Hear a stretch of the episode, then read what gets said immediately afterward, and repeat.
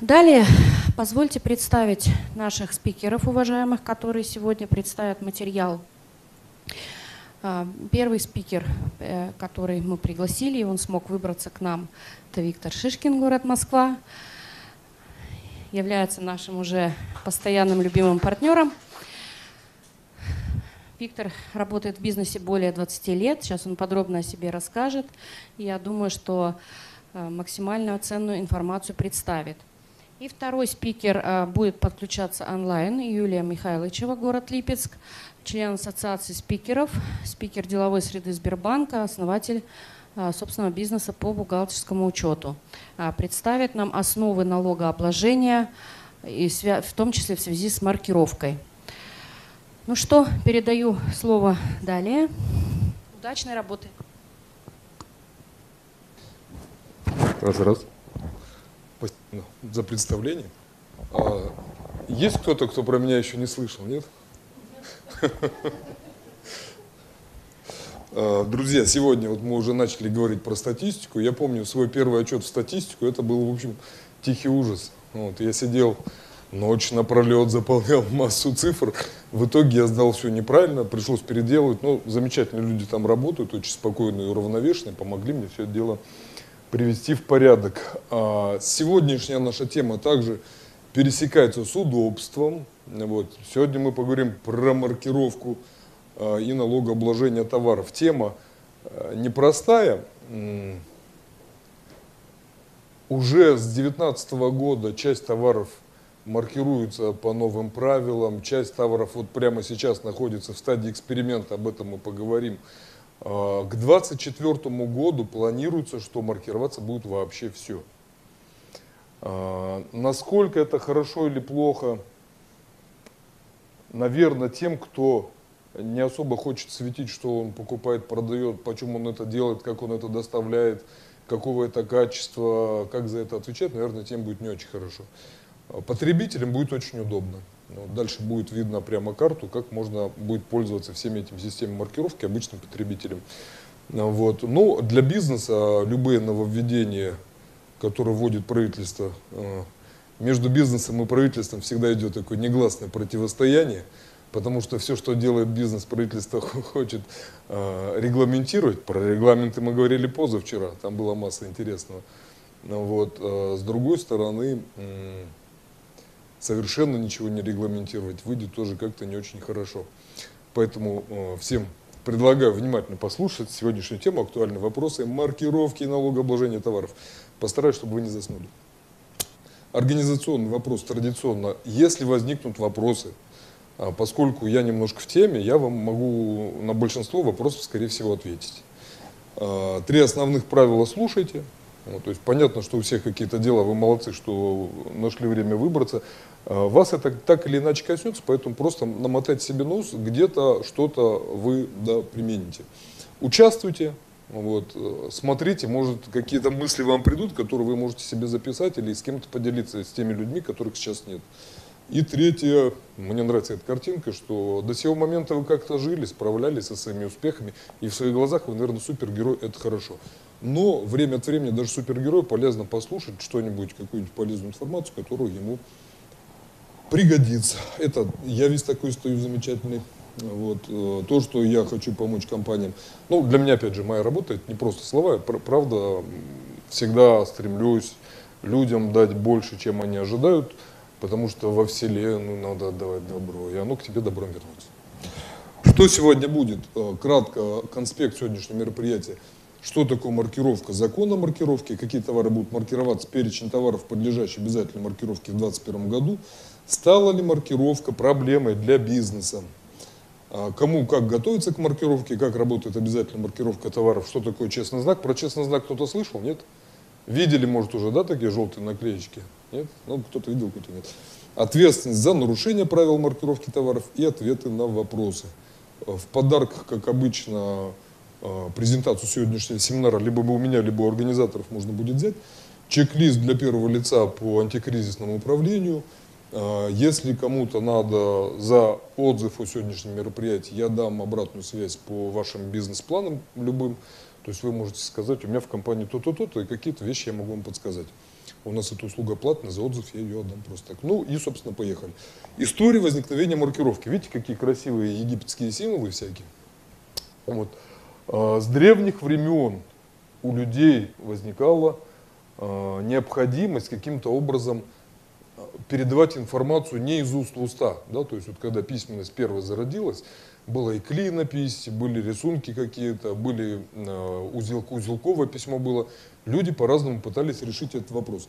Само слово маркировка от немецкого маркирен, то есть отмечать или ставить знак.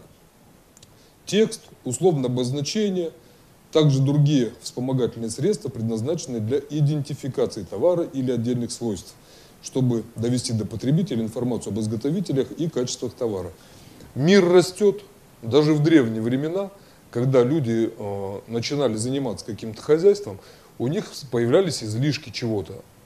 Вот. И пока был натуральный обмен, пока можно было, я вырастил много зерна, в соседнем селе есть э, хороший скотовод, тут я поеду мешок пшеницы на барана поменяю. То есть до тех пор, пока такие торговые операции были в досягаемости человека, все было нормально. Но э, товара становится больше, люди увеличиваются в количестве, э, возможности для обмена растут, соответственно, растут расстояния. Помните, да, нашу замечательную такую пословицу, что за морем телушка-полушка, да рубль перевоз. То есть есть вещи, которые у меня есть, они мне стоят недорого. Я думаю, что какой-нибудь условный кофе или банан вместе их произрастание стоит критично дешевле, чем у нас после перевозки. Вот. И людям интересно свои товары а, было куда-то доставлять. Вот. Но становится вопрос, а, вы погрузили, а представьте, вот у вас, одна, вот у вас есть гончар, вот он гончар, он делает какие-то горшки. И вот он делает горшки, условно, вот у вас одна серая глина, вот он из этой серой глины все лепит. И горшки у него один на другой похожи, они могут отличаться только размером. Вот как разобрать, в каком из горшков масло, а где мед? Где какая-то нефть, условно говоря, колеса смазывать, а где какое-то благовонное масло. Либо надо вскрывать и все нюхать, а если оно в темноте, там и не видно ничего. То есть люди пытались придумать каким-то образом, пометить все это хозяйство, чтобы можно было определить вот, э, перевозка, погрузка, разгрузка. Вот приходит, э, например, владелец, он знает, что все его, но вот у него 10 телег приехало. Либо он сам ходит везде, контролирует, либо он как грамотный управленец ставит какого-то помощника, но помощнику надо дать четкий регламент, что куда разгружать. А для того, чтобы помощник понял, что где находится, он говорит, слушай, вот до этого горшка, вот эти с зеленой полосой там, или да, с красной веревочкой какой-то, это вот масло, все остальное мед. Масло налево, мед направо. Вот. И для того, чтобы эту маркировку можно было как-то определить, люди придумывали, э, не было этикеток или маркировок таких, как сейчас – что археологи, например, ну, интересно было почитать, что до сих пор, до сих пор вот археологи, когда раскапывают какие-нибудь курганы, находят какие-нибудь предметы древнего мира э, под землей, под водой, и вот какую-нибудь амфору вытащили, вот и спорить начинают. Это амфора для вина, нет, это амфора для масла. А как понять? Вот они ничего нет. Ну вот археологи спорят, например, в музеях зачастую можно видеть на, табли... на табличках сосуд для воды или сосуд для засолки рыбы. Основой для этих выводов зачастую служит декор. То есть если э, волнистые полосы изображают воду, а в воде ловится рыба, значит это для рыбы. Логично? Ну, наверное, да. Ну вот, э, хотя предположение, это предположением так и остается. Мы, в общем, не можем на 100% быть уверены, что логика нашего времени на 100% совпадает с логикой людей, которые жили там тысячу, две, три, пять, десять лет назад. Вот. А, на египетском кувшине, который хранится в музее Пушкина, изображена девушка, несущая гроздь винограда. Вот. Это позволяет со значительной долей уверенности убеждать, э, говорить о том, что там было вино. Ну, виноград, вино логично, да? Виноградный сок перемещать было бы как-то непонятно зачем. Но простой кувшин, украшенный просто какими-то узорами, для чего он использовался, сказать сложно. Догадки могут быть. Э, полноценной упаковку делает маркировка. Вот. И маркировка зачастую бывает первична. Первые надписи на сосудах, как вот ученые считают, появились в Египте в третьем тысячелетии до нашей эры, то есть пять тысяч лет назад уже была первая маркировка. Причем, смотрите, это были кувшины, а, на которых вытесняли имена действующих фараонов, то есть там можно было зайти в погреб с вином. Ну вот это вино было при фароне Аминхотеп. О, ну это, наверное, замечательное вино, давай тащи его сюда. Вот. А в дальнейшем Кроме этого, стали писать имена владельцев, даты изготовления, даже метки сборщиков налогов. То есть удивительно, но налоги собирали в те времена, подати. Вот. А, Только о содержимом по-прежнему ничего не говорилось. А, Только в середине второго тысячелетия до нашей эры информация, содержащаяся в маркировке винных кувшинов, разрослась почти до объема современной этикетки. Ну, то есть вот по вину, да, все мы помним, наверное, очень характерно, а, что там есть и надпись, что за вино, откуда оно, какая рецептура, какая крепость у него, откуда оно приехало, кто его импортер, кто его изготовитель. То есть э, этикетка с вином, наверное, может быть таким эталоном для того, чтобы понять, что идет о э, том, что находится внутри бутылки. Э, на этой этикетке у египтян была речь о месте сбора винограда для вина, сорт, вкус, кислое, сладкое, возраст вино и место производства. Потому что виноград можно собрать в одном месте, вино производить в другом. Маркировка облегчала продажу и перевозку, ведь, как правило, большая часть емкости они были непрозрачные. И для того, чтобы понять, что внутри, опять же, можно только открыть, понюхать, попробовать на язык. Без маркировки непонятно. Использовались также различные носители информации, поскольку бумага у нас, она и в Китае-то появилась, скажем, меньше тысячи лет назад. А в Европе она вообще бумага для общего употребления, наверное, 17-18 век, поскольку это трудоемкий способ произведения, поэтому писали на том, что было под рукой. Помните, у нас на Руси были берестяные какие-то грамоты, да, соответственно, берестяные какие-то ярлыки и кожа. Кожа, пергамент, выделано, берется ярлык, веревочка примотался, понятно, что происходит.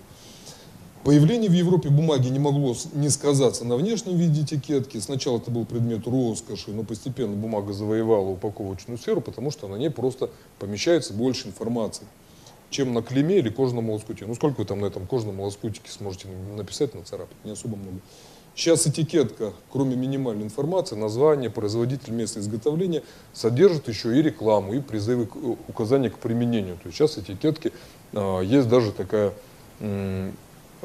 коллекционеры, которые различные этикетки коллекционируют. Я в свое время, когда был маленький, мне от дедушки достался альбом со спичечными этикетками.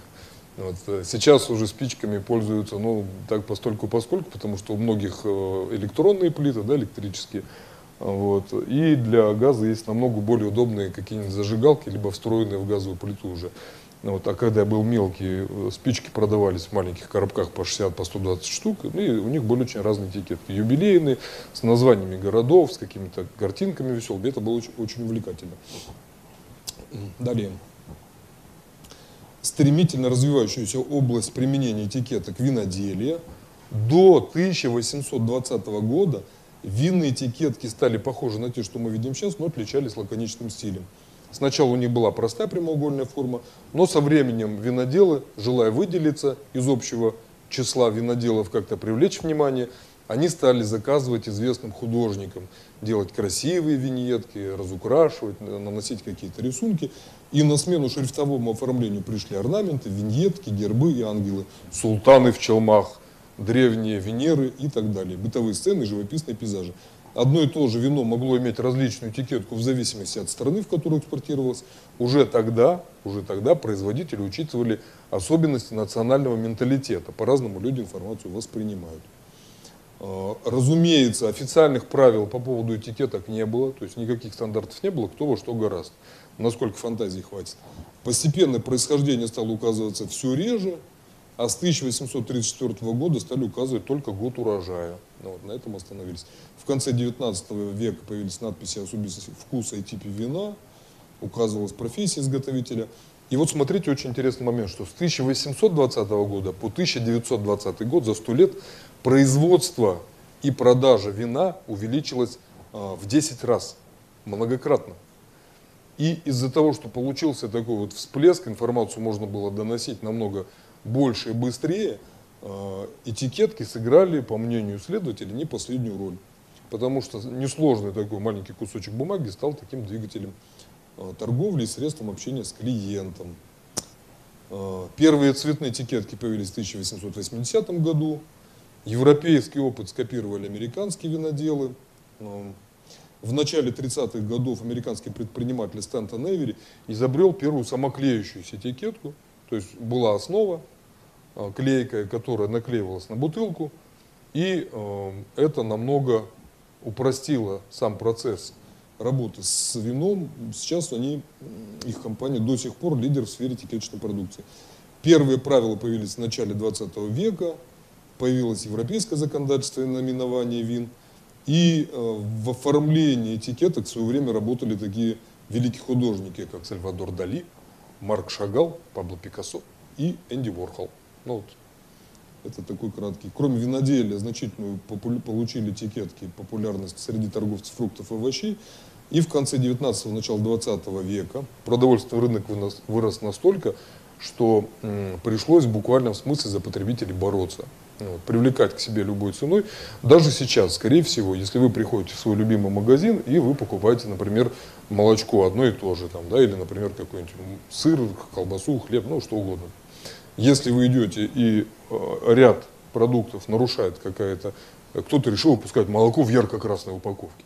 Вы хотите или не хотите, но вы волей-неволей обратите на это внимание подойдете, посмотрите, может быть, все-таки взять попробовать. То есть таким образом а, производители могут э, привлекать внимание, и там уже дело вкуса человека, то, что внимание его привлекло, понравится ли ему в дальнейшем или нет.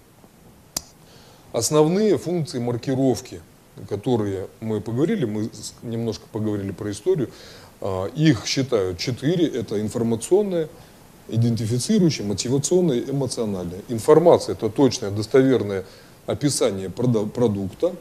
А, в России регламентируется законом о защите прав потребителей. В соответствии с законом продавец обязан предоставить покупателю по меньшей мере, это минимальный набор, а, адрес местонахождения компании, место производства, либо расфасовки, фирменное название – Э, стандарт, либо технические условия, регламент, на основании которого продукция была произведена, по каким правилам, сведения о составе, пищевой ценности, содержимом компонентов, которые внутри находятся, правилах применения, э, если это продовольственные товары, то энергетическую ценность, срок службы или методы использования и что делать после истечения срока годности, как с этим товаром поступить и возможные последствия для здоровья идентифицирующая функция доведения до потребителей нормативов, а, по которым данный продукт соответствует каким-то регламентам. Эмоциональная и мотивационная функция, ну это вот всякие красивости, которые привлекают человека покупку совершить.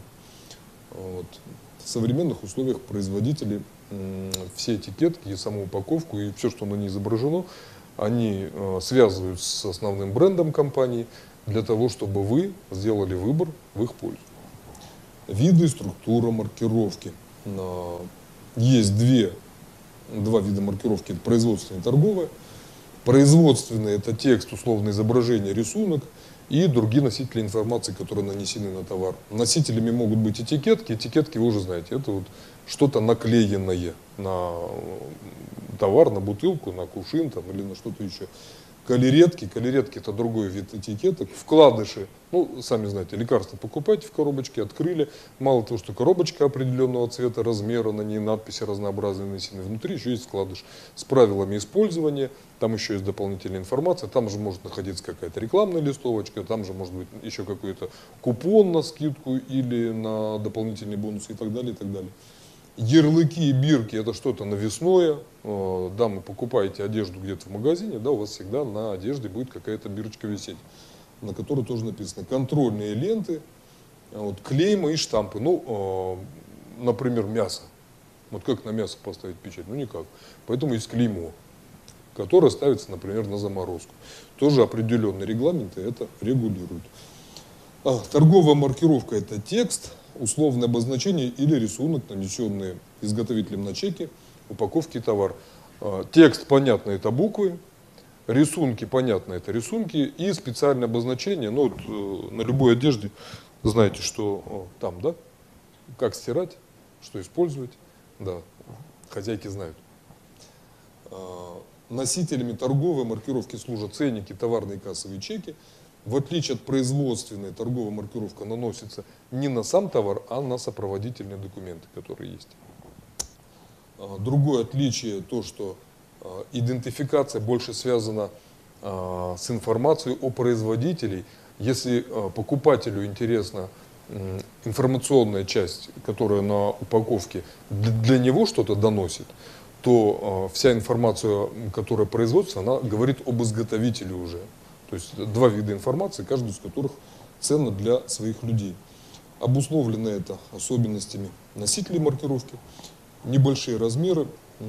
Ну и еще, благодаря тому, что вы можете идентифицировать а, маркировку, это служит основанием для предъявления претензий продавцу в случае возникновения каких-то проблем. Ну, то есть написано, что это осенняя обувь. Вот она осенняя. Я прошел, у меня подошва отвалилась, давай отвечай. То есть вот написано, написано, этикетка есть, есть, написано, что осенняя, осенняя. Давай будем что-то с этим делать. В структуре выделяют обычно три основных элемента. Текст, рисунок, информационные знаки. Рисунок, как правило, в производственной маркировке не встречается, он наносится для э, такой красочной функции, для продаж больше.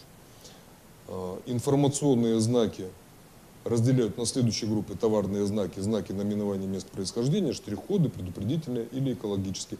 Основные требования к маркировке их три – это достоверность, то есть информация должна соответствовать тому, что есть на самом деле.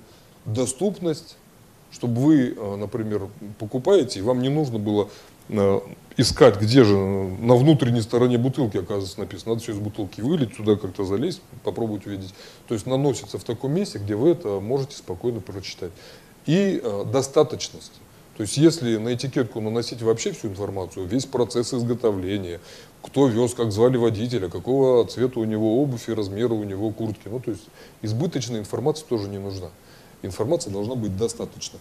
Специфические требования, четкость текста, иллюстраций, согласитесь, текст, который размазанный, да, как-то э, один из признаков в свое время, там, в 90-е годы, того, что на какой-то подпольной фабрике было произведено, это то, что текст или изображение были смазанные, потому что ну, принтеры были не очень хорошие. Сейчас даже на самых э, популярных каких-то э, товарах текст и изображение, они очень четко пропечатаны. То есть этой проблемы не существует сейчас. Наглядность, однозначность текста, то есть чтобы, э, как мы про, про регламенты позавчера говорили, э, большая часть текста, связанного с бизнесом, так или иначе, она должна быть должна избегать двузначного толкования. То есть есть текст, написано вино столовое. То есть это вино столовое. Или написано халва подсолнечная. Это халва подсолнечная. Это понятие совершенно четкое. Мы понимаем, что, о чем идет речь, четко понимаем, что с этим делать. А, однозначность текста для этого нужна. Достоверность относительно количества и страны происхождения – ну и используются несмываемые красители. Согласитесь, было бы неудобно. Купили вы какие-то упаковочки, попали под легкий летний либо зимний там, дождь, снег, пришли домой, а прочитать не можете, что же вы купили-то такое. Вот, поэтому используются несмываемые красители. Кроме общих специфических требований выделяют а, особые требования к маркировке продовольственных и непродовольственных товаров. Продовольственные содержат наименование продукта, вид, от марку, наименование страны, массу, состав, пищевую ценность, условия хранения, срок годности, способ приготовления, рекомендации по использованию и обязательно, опять о чем мы говорили вчера и позавчера, регламент или стандарт, технические условия, на основании которых этот товар был произведен. То есть, опять же, когда вы знаете тех условия или ГОСТ, вы понимаете, по какой рецептуре это произошло. А, сейчас это, ну на чем можно сказать, с чем мы сталкиваемся ежедневно и очень понятно. А, заметили, наверное, в торговых сетях э, практически везде сейчас, когда молочные продукты продаются, стоит такая карточка без заменителя молочного жира. То есть, когда есть э, заменитель определенный, там, например, то же самое палевое масло или что-то еще другое, э, вы берете сметану, вы должны знать, что это сметана, а не сметанный продукт, ну, потому что, мало ли, может, у вас аллергия. Вы ее покушали, и за вами скоро приехала. Ну, вот. Поэтому, э, зная технические условия или регламент, на основании которого продовольственные товары были сделаны, можно легко понять, подойдут они вам или не подойдут. Э, основные требования к непродовольственным товарам – это наименование товара и страна-производитель, назначение, вот, где это используют, нож столовый. Это не означает, что нельзя точить карандаши, но в основном он предназначен для использования за столом. Основные свойства характеристики, правила условий эффективного безопасного использования, обозначение нормативного документа, опять же тот же регламент, на основании которого товар произведен, и информация о подтверждении соответствия. То есть, опять же, вам нужно, например, сверло, стенку просверлить, а, сверло должно быть определенной крепости. Или вам нужен какой-то инструмент, много-много шурупов э, закрутить. Например, дома это бывает нечасто. Раз в полгода вы взяли 10 шурупов закрутили, отвертку положили куда-нибудь на полочку. А если человек профессионально занимается строительством, то он может отвертку, а то и не одну, в течение дня сменить, потому что у нее металл по качеству не соответствует той нагрузке, которая к ней применяется. Поэтому, опять же, подтверждение соответствия у непродовольственных товаров бывает. В России требования к маркировке законодательно установлены Гражданским кодексом и Федеральным законом о защите прав потребителей, это первый. И второй, о маркировании товаров, товаросопроводительной документации, контрольно-учетных приборов и документов. А, в России большая часть а, движений в сторону маркировки всего была начата аж в 2019 году, то есть уже полтора года, почти два. Все это дело двигается к 2024 году по э, всем планам, которые сейчас известны, в открытом доступе хранятся, практически все, что можно будет купить в магазинах, все будет перемаркировано. То есть сейчас уже на всех товарах есть штрих-код. Вот вы на кассу подходите, да, там сканируют. А, кто вино в магазинах покупает иногда? Покупает? Кто-то пьет вино, нет? Вот, вы заметили, может быть, что с недавних времен а, вино сканируют дважды. То есть его просканировали сначала, что за товар, для того, чтобы его ценность из номенклатуры вышла, а второй скан, именно эта бутылка, откуда она прилетела. Вот. Это сделано для того, чтобы контрафакт всяких спиртных, спиртсодержащих продуктов, ну, скажем так, у нас э, на юге России у нас много было полуофициальных заводов, которые, в общем, много производили вина, э, крепких напитков, которые качеством, скажем, были так сомнительны. До сих пор, вот у меня, например, есть один знакомый, руководитель одного из подразделений безопасности одного из банков. Э, он любит грузинское вино.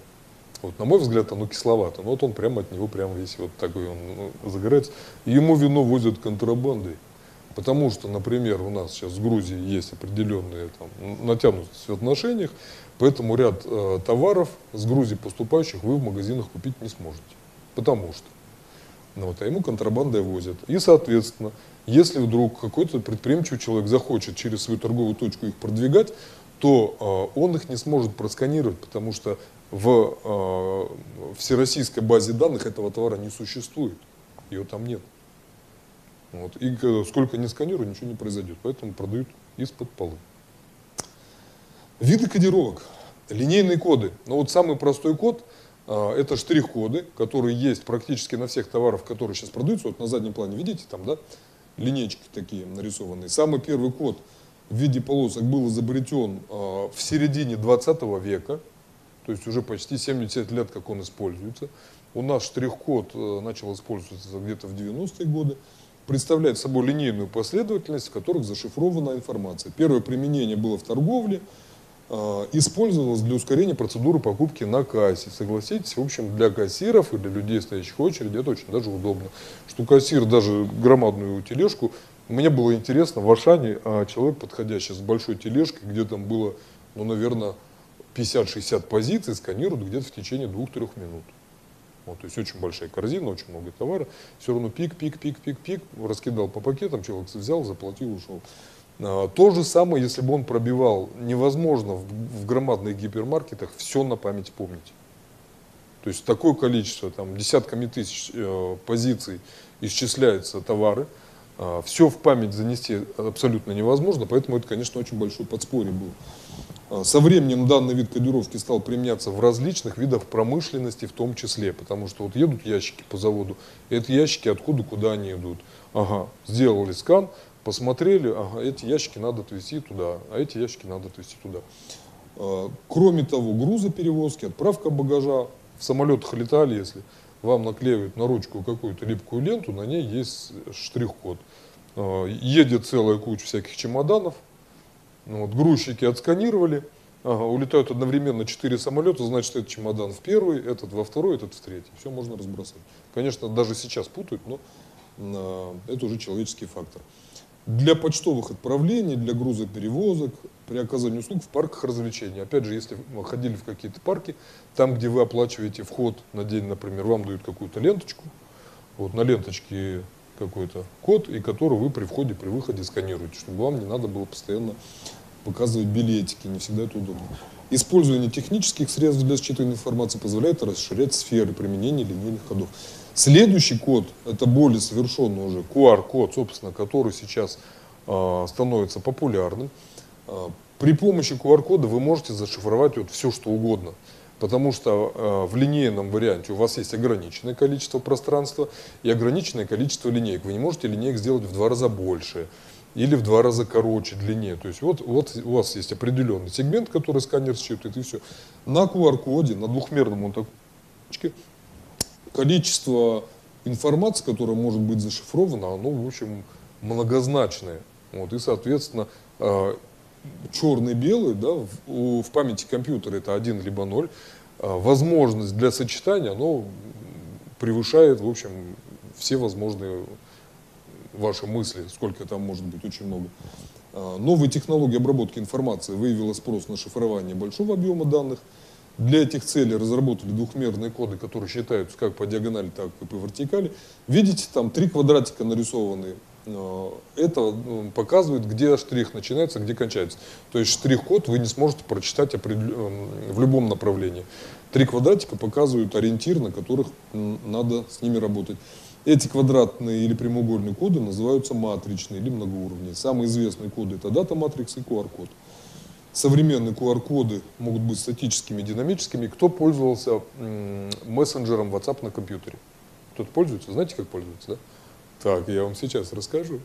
Если у вас есть мессенджер WhatsApp, вы, например, если у вас есть мессенджер Telegram, то вы находите в интернете, открываете в браузере страничку Telegram и забиваете номер телефона. Вам приходит смс, вы эту смс вбиваете и на компьютере можете пользоваться мессенджером, который стоит у вас на мобильном телефоне. Это очень удобно, позволяет избегать необходимости файла из телефона на компьютер пересылать и обратно. Это очень замечательно. Uh, у WhatsApp у него они пошли по-другому. Вам не надо каждый раз вбивать номер телефона. Uh, страничка веб WhatsApp она вам показывает как раз вот такой QR-код.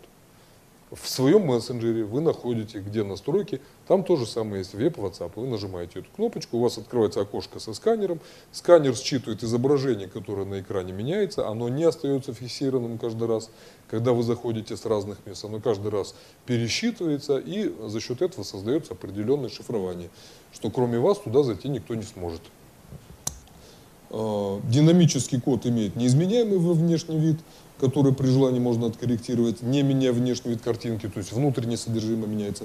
Статический код не позволяет менять информацию, поэтому чаще всего применяется для привязки ссылки на сайт, шифрования номера телефона, текста или любой рекламной информации. В конце этой презентации вы увидите, а, на самом последнем слайде есть QR-код а, моего сайта.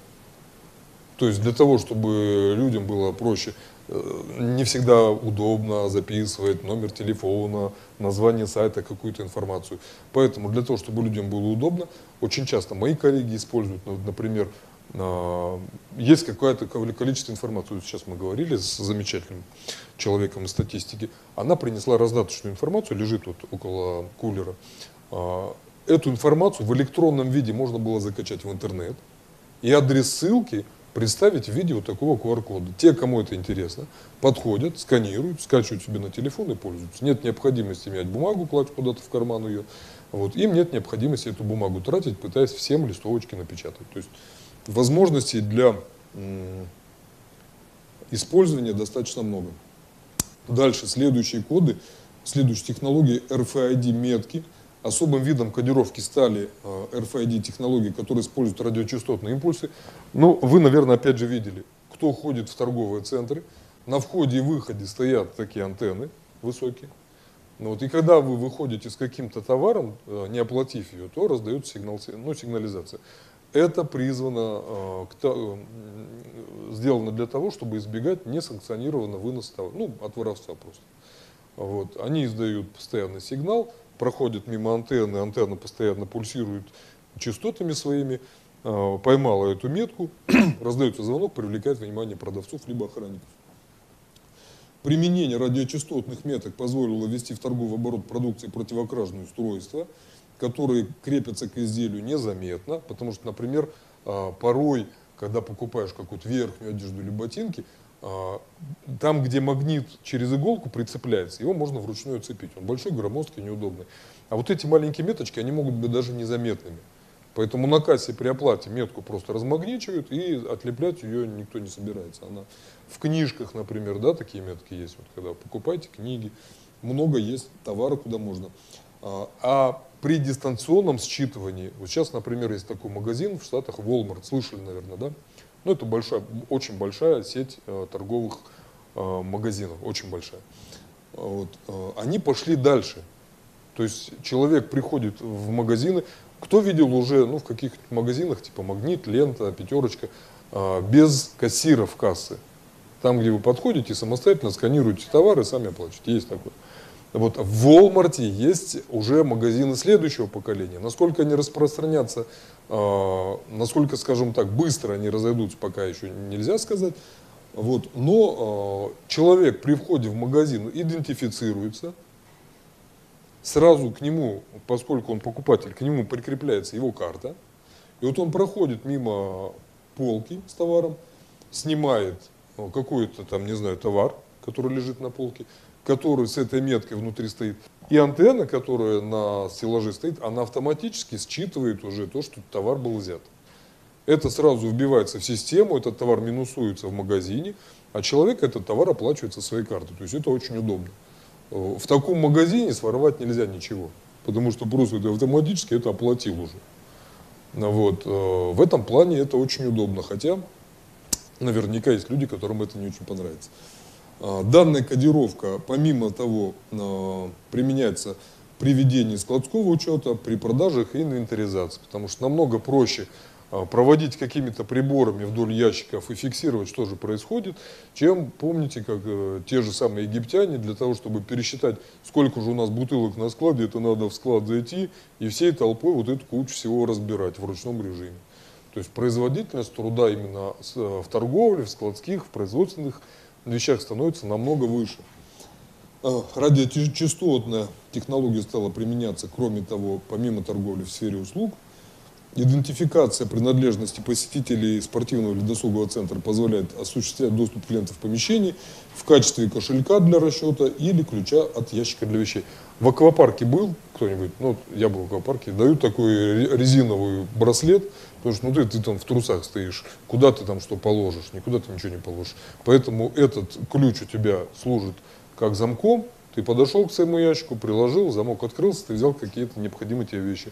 Как правило, внутри развлекательных э, центров такого рода есть э, кафе, Опять же, не побежишь для того, чтобы взять деньги, побежать туда, там расплатиться, ну, много действий. Поэтому у тебя э, авансируются какие-то деньги на этот браслет, браслет приложил, ну, вот, и воспользовался тем, что можно рассчитаться этим браслетом. Э, карточками пользуются, наверное, все, да? Можно сейчас оплатить с карты, с телефона. У меня знакомый один, вот он очень любит всякие технологии. У него есть два колечка, Одно колечко это метро, карточка, в которой он проходит, а второе колечко у него привязано к банковской карте. Там есть, правда, какой-то лимит по платежам, ну, как карту, например, вы без введения пин-кода, по-моему, больше тысячи вы не можете потратить. Но для каких-то мелких покупок колечком прикасаться вполне себе, в общем, удобно. Следующий, после маркировки, современные виды маркировки настолько разнообразны, что, помимо всего прочего, могут использоваться, а, как мы уже говорили, не только в торговле, развлечениях, но и в производстве для транспорта. То есть то же самое, те же самые сканеры, те же самые метки могут производиться, и все это уже можно считывать дистанционно. Это очень даже удобно. Транспортные знаки призваны информировать работников грузовых компаний о характеристиках содержимого ну, э, самый простой пример, да, на коробках, которые грузят, э, есть определенные знаки, что хрупкое или стекло. Понятно, что если внутри мягкие игрушки, их можно вот так вот кидать, что с ними не случится. А если там внутри сервис, то первый бросок будет последним. А, есть экологическая маркировка. Ну, сейчас у нас э, все за зеленый мир, за переработку мусора. В общем, это, наверное, неплохо, потому что мусора мы производим весьма много. Поэтому, э, если есть пометка, что данная упаковка может быть использована вторично, или что она уже сделана из вторично обработанного материала, или что она разрушается, не нарушает природу. Биломагазин, знаете такой, да? Сетевой магазин, ну типа пятерочки. У них пакеты, они биоразлагаемые. То есть мне было интересно, мы однажды бросили его на приусадебном участке, и он реально там за летний сезон он практически расползся до полного исчезновения. Информация о качестве продукции, экологические сертификационные знаки относятся к графическим средствам, символические обозначения позволяют экономить место. Ну, понятно, что если какой-то символ э, используется значок вместо текста, это просто место экономит.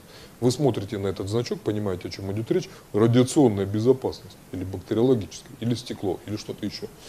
Вот, намного проще нарисовать рисунок, он бросается в глаза, нет необходимости читать мелкий шрифт. Вот. А теперь уже поехали о том, как конкретные вопросы с маркировкой применяются именно у нас, именно сейчас.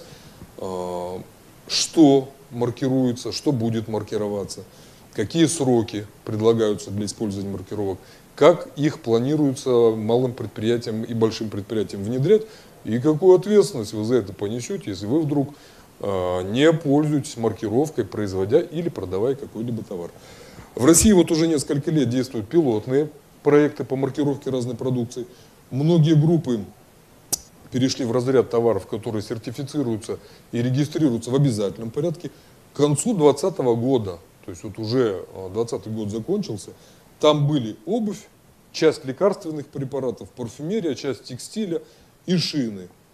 Согласно принятым постановлениям с 2021 года, продажа этих групп товаров без маркировки будет вне закона. То есть вы просто продать не сможете, потому что у вас не будет работать.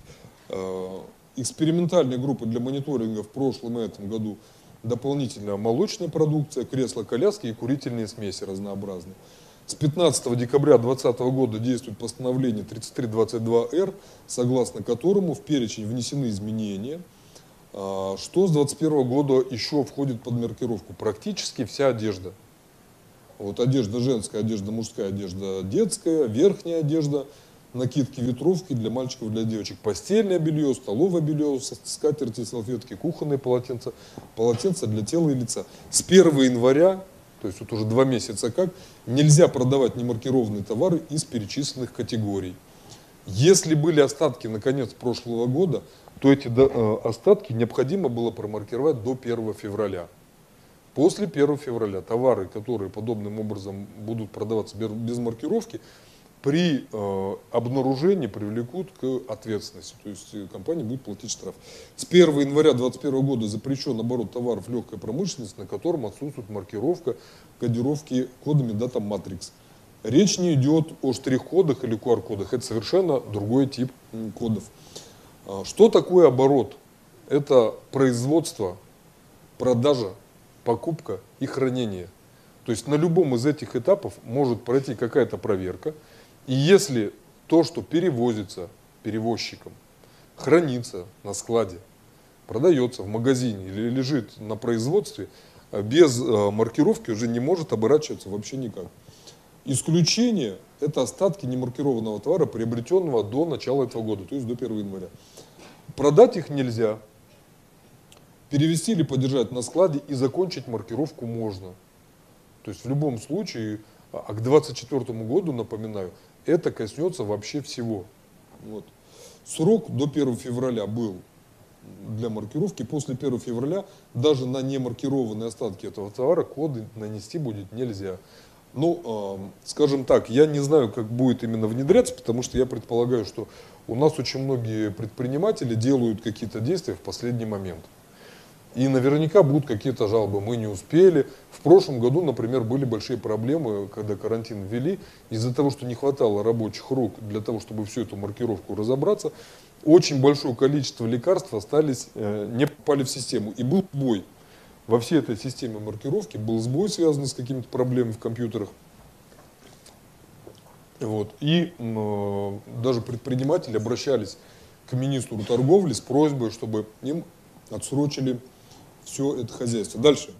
Шины и покрышки до 15 декабря под обязательную маркировку попадают, ввезенные после 1 октября. Э, Что кас... А, велосипеды и велосипедные рамы. Не было четкого указания, теперь они установлены на официальном уровне. Духи, туалетная вода. То, что поступило в оборот. Вопрос есть? Нет.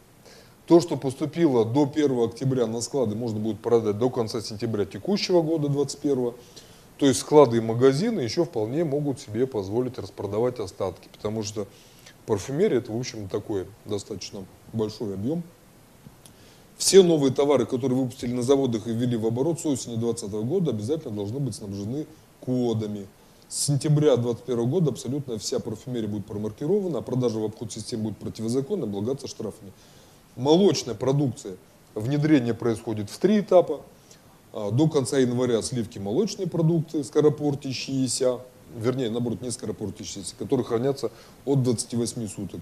До начала июля а, то, что хранится до 28 дней, начало октября йогурты, кефиры, кисломолочка. Регистрация молочной продукции для крестьянских хозяйств отложена до октября следующего года, 22 Ну, потому что это же фермеры, у них, в общем, все неторопливо. А, остались маркировки мороженое, сыры, ювелирные изделия, лекарства, табачная продукция, обувь, фотоаппараты, ламки, вспышки. Упакованная вода. У этой категории эксперимент с 1 апреля по 1 марта следующего года. На октябрь 2020 года в пилотном эксперименте приняли участие почти 700 компаний, которые выпустили для своей продукции больше 134 тысяч кодов. Тысяч. Кресла-коляски, тоже экспериментально принимает 1 июня закончится эксперимент с э, маркировкой кресел-колясок с ручным приводом электрических моделей. Курительные смеси в августе 2021 года, до осени 2021 года пиво, пивные напитки. Конкретики пока нет, эксперимент начали в сентябре 2020 года. Цель экспериментов а, не только в том, чтобы маркировать сами товары, то есть маркировка ради маркировки не делается. А, здесь намного более многоплановый процесс. С одной стороны, государство видит, а, что продается, соответственно, с оборота взимает какой-то налог. То есть все контрафактные вещи, которые как-то со стороны приходили, мимо кассы продавались, чтобы за них не платить, а, к продаже не будут допущены. Ну, либо, если об этом будет известно, суммы штрафа будут такими, что человек будет думать, нужно ли ему помимо а, кассы этим заниматься. А, кто должен заносить товары в единую государственную информационную систему мониторинга товаров, так называемый ГИС-МТ? Производители, если они производят э, на территории нашей страны, импортеры, если они э, покупают товары из-за рубежа, комиссионеры, это те, кто получает товары от физических и юридических лиц после договора комиссии. А в случае с остатками всем этим занимаются оптовые компании, розничные магазины самостоятельно. А, для начала, какие риски есть при продаже немаркированных товаров? Потребителю уже сейчас ведется информационная кампания по привлечению простых потребителей к участию в этом замечательном процессе. Есть уже приложение, которое вы можете поставить на свой телефон, прийти в магазин и в случае, если есть на э, товаре э, маркировка «Честный знак», вы можете этим приложением его отсканировать, и посмотреть, что это и откуда. И в приложении будет понятно. Вот вы сейчас держите в руках какой-то товар, некую пачку, некую упаковку. Если вы на заводе держите, вам приложение показывает, что этот товар завод еще не покидал. В случае, если вы где-нибудь в дороге, товар едет с завода на оптовую базу, либо на розничную точку, вам покажут товар в транспортировке. Если вы взяли этот товар уже на полке магазина, вам покажут, что он в магазине. Вот, э, Честный знак позволяет установить приложение и сообщать о контрафактных товарах. То есть подделать этот знак будет нельзя. То есть если какой-то очень такой толковый и умный человек захочет этот э, знак подделать, самостоятельно его нанести, то в случае, если он возьмет какой-то уже готовый знак с другого товара, прилепит его к себе, когда человек отсканирует, ему покажут, что данного, данная отметка неверна. Товар контрафактный. Лучше не берите, потому что непонятно, что там внутри. Вот. И э, все это сделано для того, чтобы производители честно показывали то, что у них происходит. Опять же, как бы это ни нравилось. Если вас это все не пугает, а, конкуренты будут подсылать своих людей, чтобы проверять, а продаете ли вы что-то без подобного знака, и, конечно же, будут жаловаться. Ну, то есть э, мы живем э, в капиталистическом обществе, при капитализме предприниматели ставят своей целью прибыль максимизировать, соответственно, всеми возможными способами своих конкурентов утопить. Поэтому уже многие готовятся к этому с обоих сторон. Те, кто хочет продавать сам, будет стараться соблюдать законодательство. Те, кто не хочет, тех, тем помогут использовать это конкуренты. А, если это не пугает, напомним о размерах штрафов. Производство и продажа товаров без маркировки, либо неправильная маркировка, ну понятно, что такое неправильная маркировка, просто подложная. Для должностных лиц или организаций или индивидуальных предпринимателей до 10 тысяч рублей, для организации от 100 до 300, в зависимости от вида нарушения.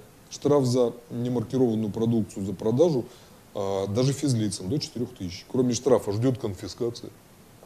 Поэтому есть риски потерять не только деньги, которые оплачиваются в виде штрафов, но и все суммы, потраченные на закупку товара. Потому что, скорее всего, если у вас есть одна позиция товара без маркировки, и это стало обнаружено, то, скорее всего, вы же не одну позицию закупили оптовика или у производителя. Скорее всего, у вас есть какая-то партия. Если найдут, ее изымут. Поэтому с этим надо быть аккуратным. Важно, штрафы в таком же размере предусмотрены для субъектов и должностных лиц, покупающих, хранящих, перевозящих изделия без маркировки для дальнейшей перепродажи. Возможна уголовная ответственность. В случае, если э, сумма партии превышает полтора миллиона рублей, если нарушение совершено в особо крупном размере.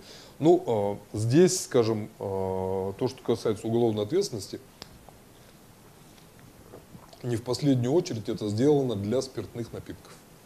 Потому что там, скажем, для того, чтобы полтора миллиона набрать каким-то подпольным, дорогим пойлом, это не очень сложно. Стала ли маркировка проблемой для бизнеса? А, с 19 числа, с 19 года а, на всех э, известных таких э, площадках, где печатается профильная информация, статьи для бизнесменов, появились в большом количестве статьи от э, экспертов, специалистов, аналитиков, что, дескать, введение маркировки убьет малый бизнес, введение маркировки заставит потратиться на его происхождение люди, которые будут покупать, малый бизнес загнется. Ну вот э, у нас есть большие институты, которые занимаются просчетами возможных вариантов развития событий. А, да, конечно, э, предприниматели, которым придется потратиться на маркировку, придется им потратиться, смотрите, на какие вещи, мы чуть-чуть попозже об этом поговорим, им нужно будет подключиться к системе. То есть там есть какая-то единоразовая плата за подключение. Им нужно будет купить какую-то программу, тоже разово. Им нужно будет купить электронную подпись разово. Им нужно будет купить как сканер для считывания кодов, так и принтер, который печатает все вот эти замечательные э, изображения. Им нужно будет подготовить сотрудников. Им нужно будет учесть время на логистику. То есть раньше просто приехала машина, покидали ящики, забрали, выставили в стеллаж и все. А теперь каждый ящик, будь добр, просканируй, поставь. Но, собственно, э, в больших магазинах, в супергипермаркетах все это решено уже. То есть у них дополнительные нововведения практически э, не вызовут каких-то глобальных изменений. А те небольшие компании, которые всеми возможными силами, руками, ногами отпихиваются от того, чтобы свой бизнес привести в порядок, э, я занимаюсь э, по работе большим количеством различных диагностик бизнеса. То есть мы смотрим, что в данном бизнесе может вырасти, что в нем не очень хорошо, что ведет к потере денег, времени и каких-то ресурсов. Вообще останется ли бизнес жив через какое-то время? А, люди не любят нововведения. Вот, не любят они его, в общем, прямо категорически. Поэтому с 2019 года а, подобные предприятия заказывают статьи в деловых газетах, где пишут о том, что нет, надо возмутиться данным шагом правительства, долой, не допустим. Но правительство внимательно, знаете, как говорит, Васька слушает, да ест. Вот, потому что у правительства есть планы, есть планы развития. Вот, а помимо всего прочего, э, если компания будет автоматизироваться, на перспективу ей это интересно. Почему? Потому что будет собираться громадный э, слой информации, по которому можно будет смотреть оборот продукции, какой спрос, какая сезонная а, увеличение или снижение интереса. И в зависимости от этого просто планы на производство регулировать уже можно. Вот, то есть это очень интересно. Вот. А введение маркировки отразится на всей цепочке от фабрики до магазина. Информация будет, например, про обувь храниться в системе честный знак. У честного знака есть бесплатное приложение. А, теперь всех будет не обмануть. Код покажет, что обувь на производство перевозчика или в магазине. После продажи в магазине код из системы исчезает. Вот смотрите, как оно устроено. Картинку поглядите, пожалуйста, вот тут у кого рядышком мониторы. Крайняя левая позиция, видите, квадратик такой, это сканер. Этот сканер вы наводите на вот этот э, код, э, который позицию показывает, и вот вам э, дальше прямо показывает, что сейчас происходит. В претензиях вы можете, например, э, заказать что-то, если вы чем-то недовольны, что данный, данный товар контрафактный. Любой человек, не обращаясь, ну вот как раньше, например, возникает какая-то ситуация, для того, чтобы вам пожаловаться на нерадивого продавца, вам надо писать какое-то заявление и идти в надзорное ведомство. Что, дескать, вот такой-то продавец Рахимбек Магомедов или Иван Иванов, в общем, недобросовестный, хочет меня ввести в заблуждение, продавая мне непонятно всякое что. Вот, а теперь вы просто сканируете, вам система моргает каким-то красным сигналом, что данный товар контрафактный. Вы говорите, ну замечательно, просто нажимайте кнопочку, и автоматом эта жалоба уже улетает. Все. И этому магазину придет такие суровые люди, вот, которые зададут ему вопросы, на которые придется отвечать. Следующая а, вкладка – это история. А, там, где написано, видите, а, рядом со словом производителя сигарет есть красные значки и зеленые значки. Красные значки – это означает, что код кривой, ну, вот, что вы купили сигареты, которые дядя Ваня где-то у себя в сарае сделал вручную. Зеленый – это то, что производитель добросовестный, маркировка сохраняется. Движение товара – то есть что происходит? Вот этот товар, который вы отсканировали, он сейчас где? Он либо на производстве, соответственно, показывает производство, либо он в дороге, либо он на розничной, либо оптовой базе. Ну и результат проверки вы можете, вам показывать, что товар подлинный, везде по всем системам он пробивается, его можно использовать безбоязненно. А если вдруг все-таки, несмотря на то, что товар подлинный, вы каким-то образом получили себе вред э, здоровью, ну, например, молочко взяло скисло раньше, чем необходимо, у вас расстройство пищеварения, то вы, соответственно, можете предъявить уже конкретную претензию, никто от этого уже не убежит. Посмотрели, перелистываем? Угу. Далее, информация о товаре будет доступна до момента продажи на кассе. Если физический товар исчез, а такой бывает, ну, потерялся. Вот, а потом еще, знаете, вопрос такой. Кто больше всего ворует в магазинах? продавцы. А, самое большое количество краж совершается сотрудниками торговых точек и водителями. Количество продаж, а, вернее, количество процентов воровства, которые производитель закладывает и торговые сети закладывают уже на стадии формирования цены, а, в некоторых местах доходят до 7-8%. 8%. Вот просто можете представить какой-то кошмарный оборот всего, но компания просто что делает? Она просто все эти потери размазывает тонким слоем по оставшимся товарам, и вы это воровство из своего кармана оплачиваете. Вот. Теперь с этим будет сложнее. Вот на склад приехала коробка, и, в общем, куда она делась? В смене работали 4 человека, значит, всех четырех сюда. Будем выяснять.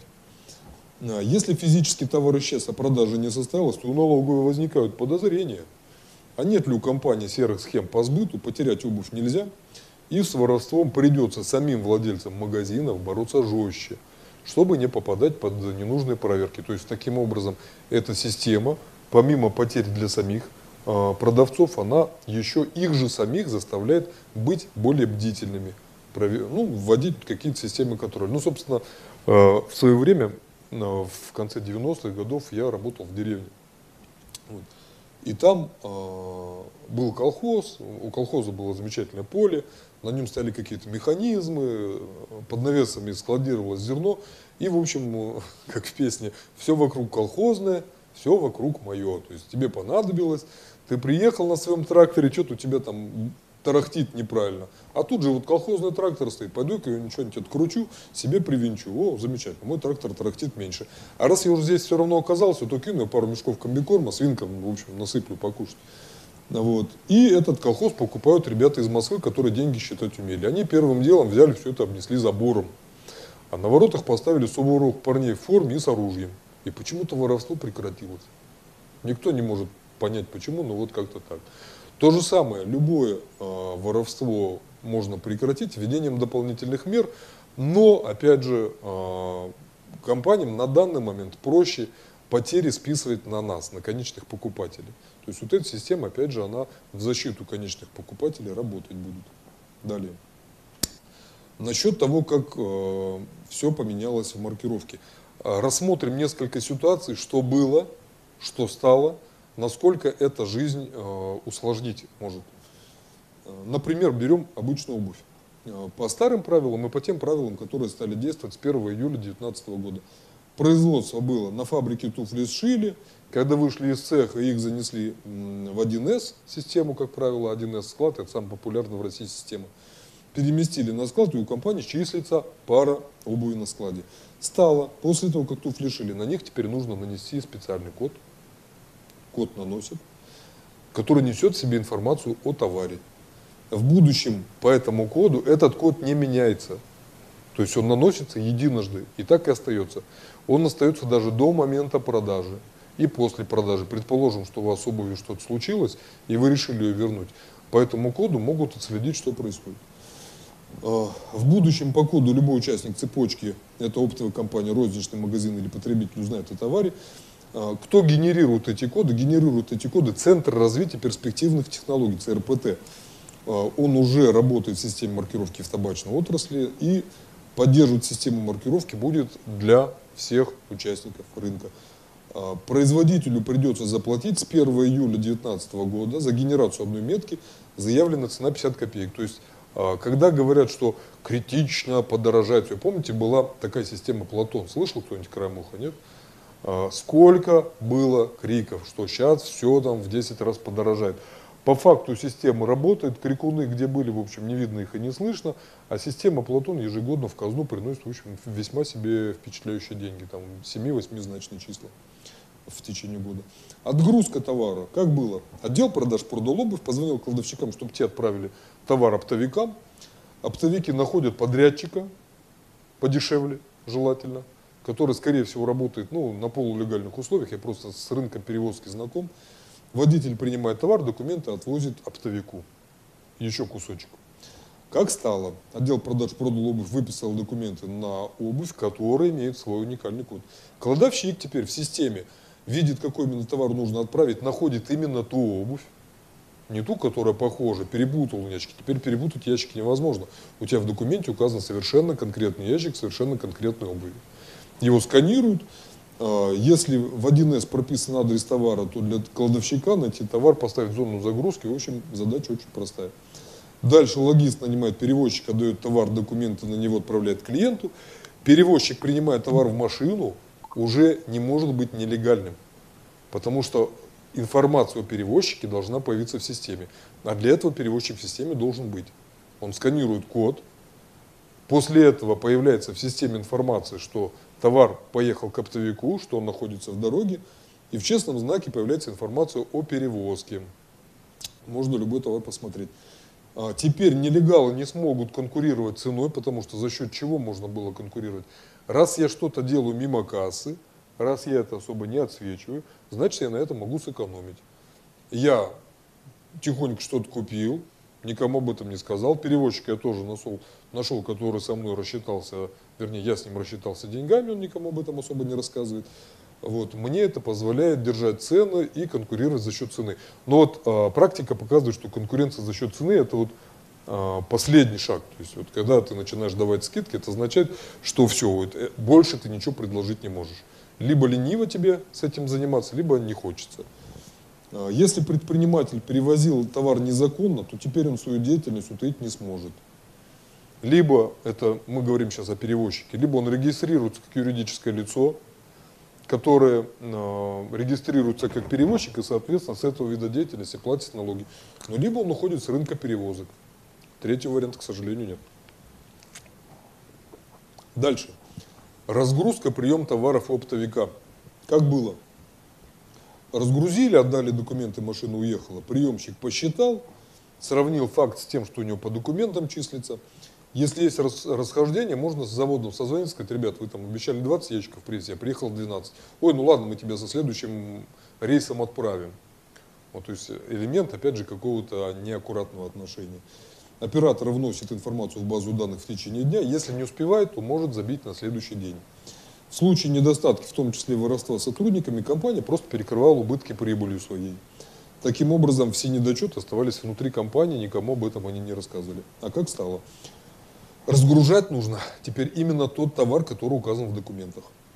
Например, написано, что вся машина загружена лабутенами 38 размера, надо именно их разгружать. А, все коробки с партиями обуви, которые обозначены, у него свой комплект оптовика, и он может принять только те пары, которые указаны в документах. Никакие другие принять он не сможет. А, ну и еще а, здесь уже безалаберность при логистике придется решать, что если при загрузке необходимую коробку запихнули в самый дальний угол, то придется тогда разгружать всю машину, доставать эту дальнюю коробку, и загружать все обратно. Вот. Э, за что водителю, который допустил такую э, погрузку и логисту, в общем, никто премию не выдаст.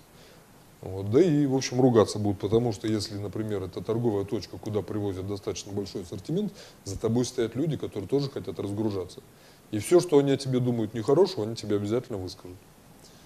Вот. Водителю придется потратить дополнительное время на разгрузку, поиск нужной пары и обратную загрузку. А оптовая компания будет терять время в ожидании. Ну, собственно, а, еще такой момент. А, есть измерения по а, эффективности производства, что в среднем у нас производительность труда где-то от 2,7 до 8 раз ниже, чем в крупных компаниях. То есть у нас, например, человек, э, General Electric, достаточно крупная компания в Америке, занимается массой всякого разного, что связано с электричеством, так или иначе. Ну вот, э, они делали замеры, приглашали консультантов, которые проверяли, какое количество времени рабочие ходят в туалет, пьют кофе, ходят на перекуры, проводят в сети за просмотром всяких замечательных картинок, переписываются со своими друзьями, разговаривают по телефону. На выходе выяснилось, что э, средние управленцы, это самый многочисленный у них такой э, штат персонала, на который уходит довольно много денег, из 8 рабочих часов работает 1 час 40 минут. Вот. Я могу сказать, что я видел компании, где даже такого времени люди в течение дня не нарабатывали. У меня один из знакомых занимается поставкой автоматических систем контроля рабочего времени – которые смотрят за тем, что происходит э, у человека. Сидит ли он в компьютере, отошел ли он куда-то. Ну, там камера, экран снимает, постоянно отправляет и, в общем, делает какую-то аналитику в течение дня. А, в общем, данные неутешительные, поэтому а, производительность труда, когда применяются различные автоматические вещи, она становится выше. Поэтому а, в том числе введение системы маркировки, оно приведет к тому неизбежно, что автоматизироваться будет все, Соответственно, рассчитываться будет все, и компания будет производительнее. Вот, это немаловажно. Если к оптовику приедут несколько машин, задержка одной машины задержит остальных, кладовщик оптовой компании принимает товар, сканируя каждую коробку терминалом, и данные автоматически вносятся в систему. То есть нет необходимости ходить с бумагами, ходили, продавщик сходил, поставили галку, там куда-то занесли, записали, потом документы отнесли в бухгалтерию. То есть все автоматизируется. Один раз сканером по коробке провел, данные появились в системе, у бухгалтерии появляются документы на оплату, ну, в общем, все это очень даже э, сокращает время бесцельного хождения. Вот. Теперь обувь перенесена на склад, и здесь процедура хранения, отгрузки продолжается также э, для розничных продавцов. Розничный магазин, как было до введения правил. Прием товара и хранение происходит так же, как у оптовика. Обувь перемещают в торговый зал. покупатель, померив туфли, идет на кассу, оплачивает покупку. И часто бывает такая ситуация, даже в крупных магазинах, что э, какой-то сбой в компьютере, не синхронизирована база с кассой, и э, товар не бьется. Вот касса прошла, но чтобы система данные получила, люди прямо, вот я видел, они вручную в тетрадочке записывают, что мы продали такую-то вещь. Вот. Те нововведения, которые, опять же, сейчас предлагаются для предпринимателей, они это устраняют, и по окончании смены, а, еще момент, что по окончании смены сотрудникам приходилось пересчитывать то, что у них осталось в зале. Потому что вот в тетрадочке, я не помню, слушай, Маш, я там 10 или 12 пар продал, что не помнишь, нет? Давай пошли считать. Ну и садимся считаем, сколько там у нас пар осталось. Это время у них отнимает, ну, вот, и владельцу магазина пользы не приносит. Как стало? Магазин принимает тот же товар по той же процедуре, как и на оптовом складе. Перемещая товар на баланс магазина, мы сканируем те же самые QR-коды. Автоматически загружается все, опять же, в систему 1С. Покупатель подходит к кассе, продавец специальным терминалом обувь сканирует, покупатель оплачивает, и товар выбывает из системы магазина. Все, он пришел к конечному потребителю, больше он не фигурирует. Ну, э, единственное, э, скажем, у разных товаров после покупки покупателям будет разный путь, что сигареты вы не вернете, лекарства вы не вернете. И данные об этом товаре, они из системы убираются совершенно. Те же товары, которые имеют какой-то гарантийный срок, а, у которых есть какие-то правила по возврату. Сложная бытовая техника, радиотехника, обувь, одежда и многое-многое другое. На какое-то время, которое определяется законодательством, эти данные сохраняются в системе на тот случай, если что-то пошло не так. Телефон сломался, обувь расклеилась, а, чайник не включается и так далее, и так далее, чтобы можно было предъявить претензию магазину и производителю. Если же при сканировании на кассе товар не бьется, то касса его не пробивает. Это означает, что покупатель товар не заплатит его, и в такой ситуации э, магазин может либо не продавать, ну, какая-то ситуация произошла, либо, если он продал человеку мимо кассы, ну, то может нарваться на штрафы. Около 40 тысяч рублей будет такая замечательная. Что же делать с маркировкой честному бизнесу? Как же ему, бедному, жить, чтобы не разориться и не пойти по миру? производитель, оптовик и розничный магазин будут обязаны что делать? Наладить хранение по ячейкам, чтобы избежать пересортицы, чтобы у вас брюки не лежали с ботинками, хлеб с маслом, мороженое с кофе. Отразить адреса в системе данных, чтобы кладовщик сразу нашел тот товар, который надо отправить. А, то есть видите, о чем идет речь? Что повышаются требования к работникам и к качеству их работы. То есть если а, вы будете к этому внимательнее относиться, вы просто будете делать свое дело быстрее. А, а если вы занимаетесь любым делом, которое дает тот же результат, но быстрее, вы денег на выходе заработаете больше. Вот. Далее. Придется еще увеличить площади для отгрузки и приемки товара, чтобы было место, где можно будет все это дело отсканировать. Далее. А, осознанно увеличить время – и обучить персонал, чтобы эту процедуру выполнять. Опять же, понятно, да, что, казалось бы, простая процедура. Никто никогда не сканировал в магазине, в магазине товары. Самостоятельно в зале бывают сканеры, на стенах висят. Вот иногда ситуация, когда ты и так поднесешь, и развернешь его, и ближе дальше он не сканирует. То есть есть определенные какие-то углы, которые просто надо знать, как этот товар подносить. То же самое сотрудник, который будет заниматься сканированием этих товаров на кассе, при разгрузке, погрузке, при перемещении по складу, должен по меньшей мере с этим ручным сканером управляться очень неплохо. Противном случае он будет один ящик сканировать полчаса, ну и, соответственно, скорее всего, он долго на работе в этом месте не задержится.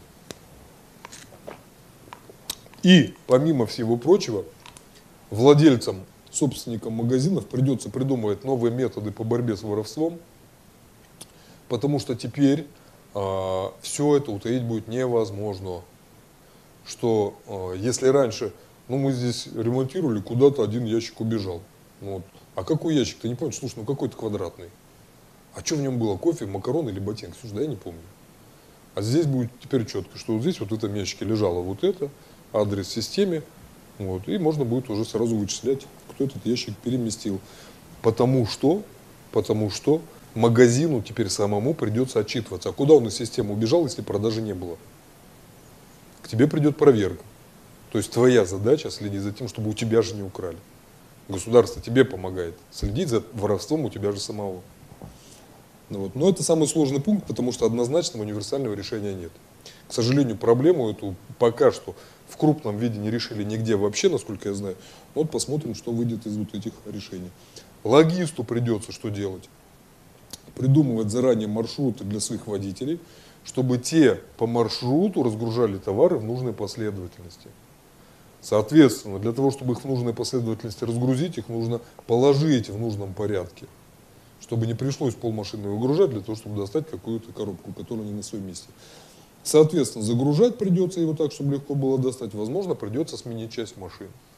Потому что есть машины, где широкие проходы, легко все это дело достать. Есть машины с неудобным входом, там, где погрузка, разгрузка усложнены. Переход на маркировку – это не только закупка и настройка сканеров, это изменение бизнес-процессов компании. Вот. И а, последний слайд перед перерывом у нас. Для обеспечения контроля происхождения и жизненного пути была придумана единая система маркировки товаров. Координатором от правительства со стороны выступает Министерство промышленности и торговли. Вот. А для реализации создана отдельная структура, именно IT-система, Центр развития перспективных технологий.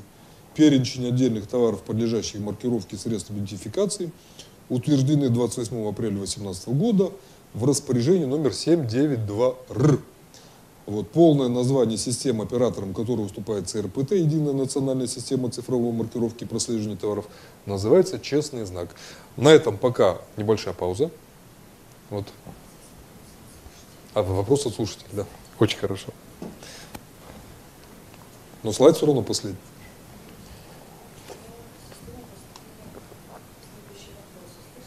Нет, не слышно, не микрофон сейчас. Так, еще раз. Да, по системам у нас поступили следующие вопросы в порядке их поступления. Первое. Расскажите подробнее про маркировку туалетных вод. Ну, видимо, девушки ага. интересуются. Маркировка будет неизбежно. И... Э, ну, сразу отвечу, да? Давайте. Подробно отвечать, э, там, отвечать нечего.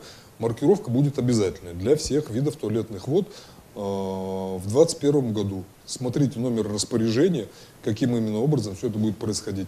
Э, чтобы было понятно, это именно план на 2021 год. И вот такой вопрос.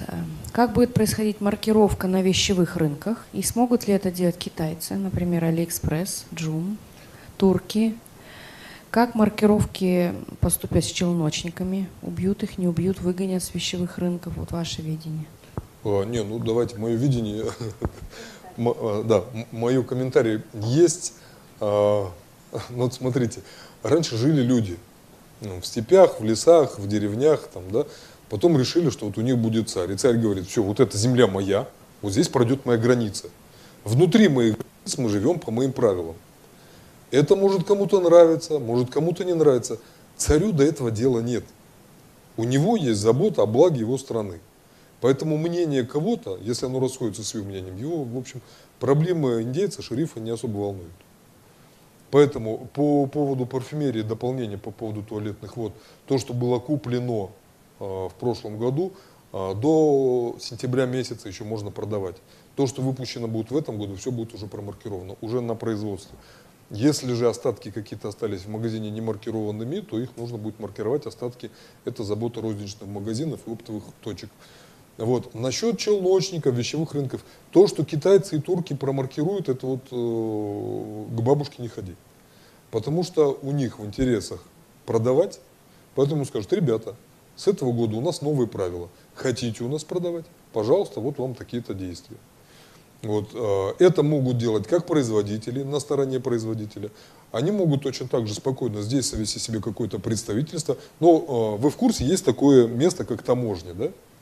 То есть все грузы, приходящие из других стран, они неизбежно проходят через таможенные терминалы, где а, проверяются все сертификаты соответствия, проверяются группы товаров. То есть вы не можете ввести в банках из-под зеленого горошка красную икру. Вот, то есть берутся партии, проверяются, много-много-много действий предпринимается. Помимо всего прочего, туда просто добавится плюс еще одно действие по маркировке. Нелегальных каких-то продавцов, я думаю, э, э, тут, тут очень такой вопрос с подковыркой. Не убьют ли их эти нововведения? Но если они будут делать все по правилам, ничего не произойдет. Если же они захотят помимо маркировки чем-то торговать, ну, соответственно, рано или поздно э, к ним придут люди с, неулыбчивыми лицами, зададут вопросы. Это, знаете, как с правилами дорожного движения. Если у человека есть привычка перебегать улицу или ездить в опасном режиме в каком-то, вопрос времени, когда он куда-нибудь в неприятную ситуацию попадет. Реально вопрос времени. Не бывает такого, что долго нарушая какое-то правило, ты остаешься без последствий э, своих действий. Так не бывает. Поэтому, кто хочет честно трудиться, вспомните 10-20 лет назад, как происходило. Вот, стихийный рынок открылся, прибежали, полотенце, тряпку, газетку постелили, товар вывалили, продали, убежали. Все. А, ну, вам хорошо, вы как-то деньги заработали. В 90-е в 90 надо было просто выживать. А сейчас мы скажем так, ну мы не бедствуем. Так, так чтобы вот прям вообще, чтобы нам вот тяжело-тяжело было. Не, не просто, но не тяжело-тяжело. Анекдот такой есть, ну не ужас, ужас, ужас. Вот. Э, поэтому я думаю, те, кто захочет работать в правовом поле и зарабатывать, они придумают, как им это сделать. Вот все остальные не вопрос, они уйдут с рынка. Я вот сегодня уже и вчера приводил, и позавчера пример, я много работаю со строителями. А, строительство, наверное, одна из таких видов деятельности, которые на данный момент не сертифицировано, не регламентировано. То есть вы позвали какого-нибудь Абдулбека с Иваном Ивановичем, чтобы вам дом построили, они построили, убежали, и вы их больше не найдете. И претензии вам предъявлять потом не к кому. К производителям не предъявите от того, что у вас крыша потекла, пол провалился, окно вывалилось. То есть это не регламентируется. У меня товарищ живет в Австралии, он написал э, простыню по поводу того, как ему нужно дом построить.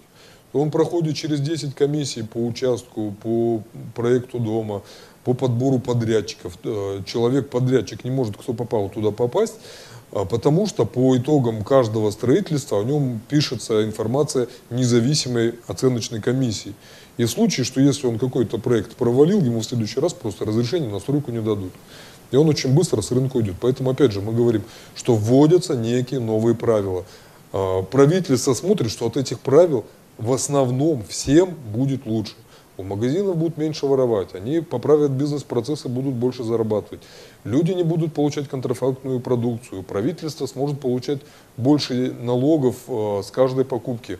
Вот потому что, скажем, все, что в стране происходит, делается на какие-то налоговые поступления, и человек, который избегает платить налоги, но он тем самым просто у всего народа что-то ворует. Это нехорошо. Вот живем мы здесь, кому не нравится жить здесь по этим законам, ну, соответственно, вон, сколько там, сотни с лишним стран в мире есть, можно переехать, но я сомневаюсь, что там критично лучше. То есть везде у правительства нет э, цели задавить бизнес.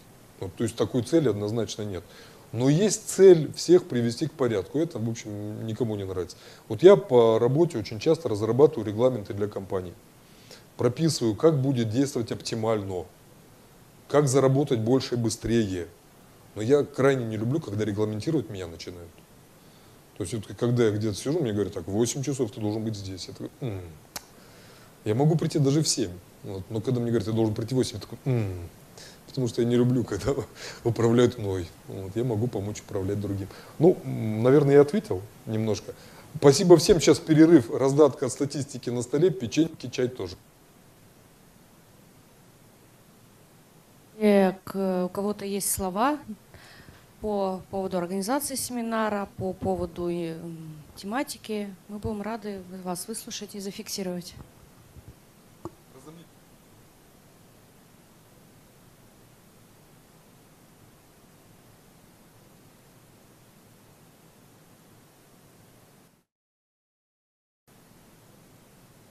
Так, ну что, а мы продолжаем наш семинар, возвращаемся к месту, на котором остановились. Будут ли из зала еще вопросы? Да. А. Подскажите, пожалуйста, вопрос такой по маркировке. А, вот данные были в том году что маркировки вот э, по одежде, верхняя одежда с этого года и одежда с отделкой меховы, меховыми, э, мехами и детская одежда в основном. Вот подскажите, пожалуйста, все виды одежды с этого года будут подлежать маркировке? И как остатки товара, которые были приобретены в том году, должны быть промаркированы? Иван. А, насчет, вот смотрите, то, что касается списка, о котором мы говорили, ну, я мотать не буду, там просто долго мотать придется. А, все то, что выпускается с этого года на производство, будет промаркировано уже. То есть, если вы представитель производства, то у вас будет, вам надо а, найти это распоряжение, то есть всем производственникам найти распоряжение, входит ли ваш товар в список товаров, которые для маркировки с этого года предназначены. Все остатки, которые хранятся на складах, а, были на момент э, выхода этого распоряжения или наступления даты маркировки, были в дороге где-то в доставке, были на базах. Соответственно, в зоне ответственности, кого они находятся, тот и отвечает за маркировку. На производстве это производитель. То, что в дороге э, оно находится в каком-то непонятном состоянии, приедет на оптовую базу, либо в розничную точку – Э, именно они на себя принимают обязанности по маркировке товара. Соответственно, если вы магазин и вам привезут эти товары, то э, существующие остатки, там есть какой-то э, допуск по времени, вот, что существующие остатки можно будет распродавать, но то, что касается одежды, большая часть одежды до 1 февраля должна быть промаркирована, поэтому лучше это уточнить именно в, из текста распоряжения, потому что там есть допуски по духам, то, что мы говорили, до сентября месяца будет, Э, включительно. Скорее всего, опять сейчас будут какие-то вопросы у Союза промышленников и предпринимателей, объединений, у бизнес-омбудсменов будут э, вопросы к правительству, потому что у нас, ну вот, например, я опять э, схожий пример приведу, когда в строительстве в 2019 году было введено правило, что э, деньги больше застройщик не может тратить по, ему, по своему усмотрению. Тут у застройщика два объекта, этот продается лучше, этот хуже он берет деньги с того объекта, который продается лучше, и закрывает финансовые дырки на другом. Сейчас такое нельзя. Так вот, э, в тот момент, когда оставались там до введения этого закона там, считанные дни, все всполошились, что мы не успеем ничего сделать, и принятие этих правил продлили на год. Поэтому я думаю, что для ряда направлений, смотрите, вопрос с маркировкой э, поставили в 2019 году, сейчас 2021. Вот, то есть здесь, опять же, всем заинтересованным лицам нужно будет ну, подняться со стула и, в общем, выяснить, что именно будет. По товарам, по одежде, по меньшей мере, известно, что до февраля месяца большая часть одежды на складах должна, быть, должна была быть промаркирована по облегченному варианту. У меня, по-моему, дальше будет на одном из слайдов информация, что э, в усеченном варианте, что там должна быть хотя бы э, облегченная маркировка наименования, производителя, сторона производителя, вот в таком ключе. Ну, вот. И после этого уже можно будет ее допродавать, но это речь идет об остатках. А всем том, что происходит уже в производстве будет э, по новым правилам, будет маркироваться у производителя уже. Вот. Понятно? Ответил?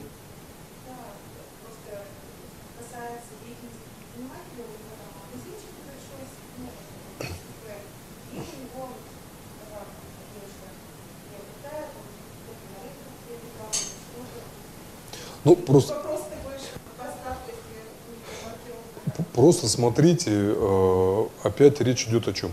А, во всех структурах работают люди разные.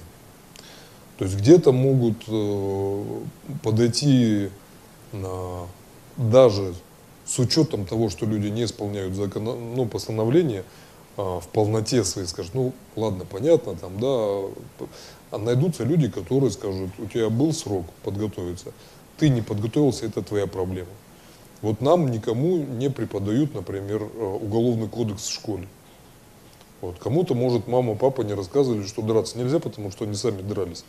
Но если мы пойдем на улицу и кому-нибудь дадим по носу, то нас привлекут независимо от того, учили мы уголовный кодекс или не учили. То есть незнание закона от его исполнения не, нет ответственности, не освобождает. То же самое здесь. Есть законодательство, есть распоряжение правительства, есть э, правила налоговой инспекции.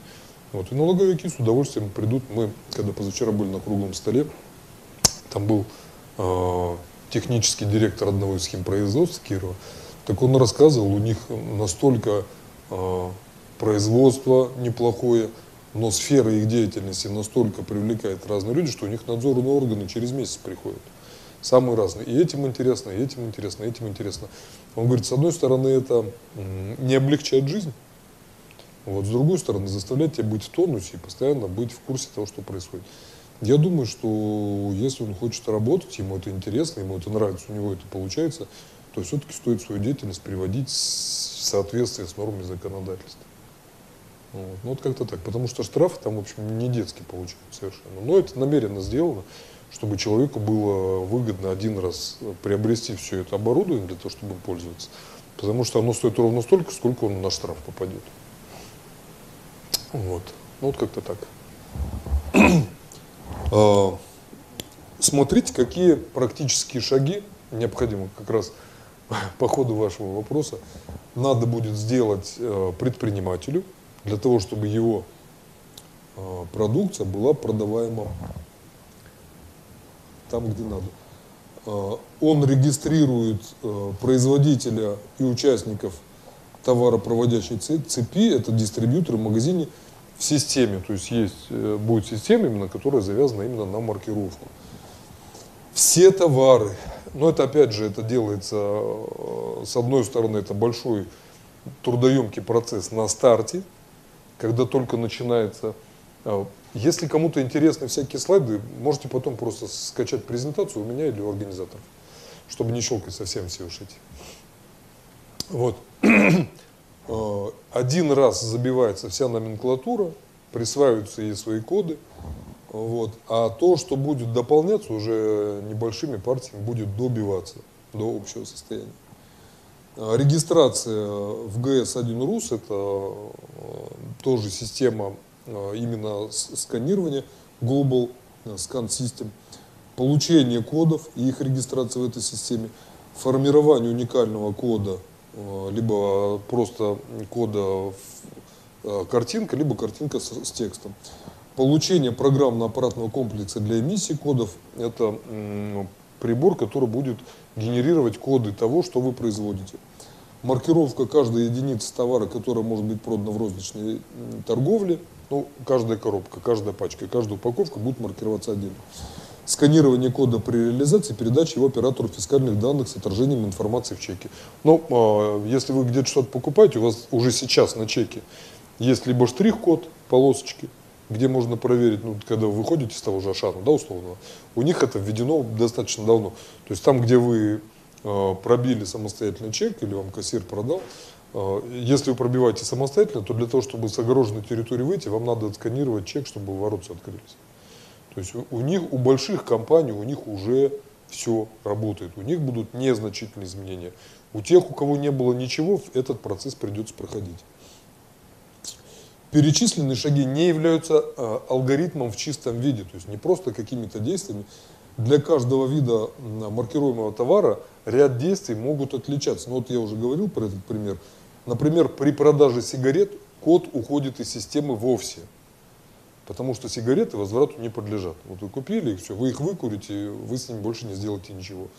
Вот. А код обуви списывать не предполагается, потому что обувь по каким-то причинам могут быть возвращена из-за проблем с качеством, из-за каких-то, ну там же есть какой-то зазор, что вам обувь не подошла по какой-то причине, вы можете ее по закону о защите прав потребителя вернуть. Далее. Маркировка и логистика. Вот мы с вами говорили уже о том, что всем придется а, свою работу выстраивать более эффективно. А, я был свидетелем того, как э, водитель мог загрузить по-разному свой автомобиль, ну просто перепутал. Или ему говорят, ну давай, слушай, тебе какая разница, давай мы тебе вот эти загрузим сначала, эти загрузим потом. И ему тогда приходилось думать, как выстраивать свой путь, чтобы поменять маршрут, либо приходилось полмашины выгружать. Сейчас просто из-за того, что новых действий будет и так достаточно, и количество времени они добавят э, ну, довольно немало, а, просто будут это делать внимательнее, и опять же поднимется внимательность при производстве работ, производительность труда повысится. Основные вопросы, помимо всего прочего, э, которые надо решить, затрагивают производство и складские операции, потому что там идет тоже очень большое количество действий при перемещении товара на старте. Вот, а также процедуру импорта, перемещения через границы, хотя ими не ограничиваются. Глобальные поставщики, вот с кем мы когда отвечали на вопрос да, из сети, что будут делать те же самые китайцы, турки, что глобальные поставщики и производители будут э, заниматься этим на этапе производства. То есть если они хотят свой товар э, продавать у нас – вот они этим будут заниматься на производстве. Закупят необходимое количество оборудования. На фоне оборотов больших компаний все, это, все эти расходы, они, в общем, э, совершенно небольшие. Вот. Кроме того, в процесс производства включается процедура описания товара. То есть им нужно будет, если он иероглифами описал, э, нужно будет все, чтобы это было читабельно в нашей системе, вот, на нашем языке. Э, помимо прочего, усложняются процедуры, списание товаров вследствие порчи и, недостав, и недоставки. Потому что на, после того, как мар маркировка на товар нанесена, товар уже находится в системе до конца. Если он вдруг на каком-то этапе э, с ним что-то произошло, у налогового подозрения, что вы его продали мимо кассы, проблема у вас. Поэтому просто, опять же, внимательнее к этому будут относиться. Все системы управления товарными потоками должны быть адаптированы под работу с маркированным товаром. То есть уже просто документ, э, бумажные документы, где вы галочками проставили, что вы получили, куда передали, уже работать так не будет. Ну, соответственно, это потребует, что те программы, которыми вы пользуетесь, их надо будет доработать для э, использования в новой системе. Ну и, соответственно, учить людей. Вот у нас люди учиться не всегда любят, но тут уже стоит вопрос. Либо ты здесь работаешь, и ты учишься работать по новым правилам, учишь новые порядки, учишь новые программы, ну, либо ты здесь не работаешь. Работа с маркированным товаром будет возможна на складах с применением автоматизированного учета, потому что э, невозможно протестировать все это вручную. Вот, э, это заставит переходить, опять же, участников рынка на более совершенные условия хранения. Сейчас в Подмосковье есть совершенно какие-то громадные склады, размерами просто с бесконечность какую-то. Туда заходишь, и там на складе надо на машине ехать, чтобы до конца склада добраться. Вот. Но там на складах уже все, там и система маркировки, там и стоят вот эти считыватели, там персонал, там очень много всего внедрено. То есть уже сейчас э, в ряде регионов подобные складские помещения есть.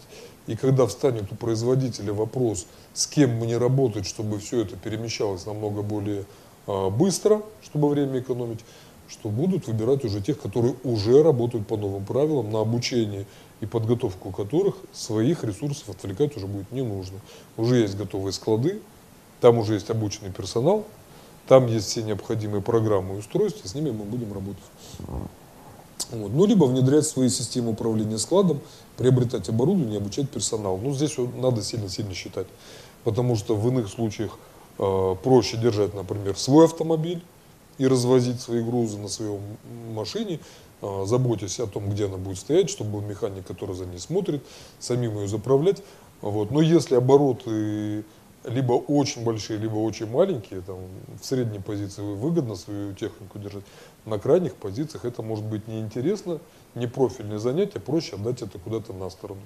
То есть сторонним перевозчикам, ну, либо сторонним владельцам складов.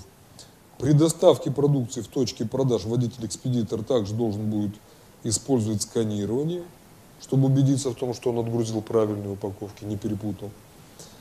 При импорте товаров нужно будет обеспечить маркировку до пересечения границ, либо на территории ЕАЭС, но в контролируемом режиме. Но опять же потребует дополнительного времени по аналогии, так же как приходят под акцизные товары, там же акцизные марки все, они на каждый товар должны быть нанесены.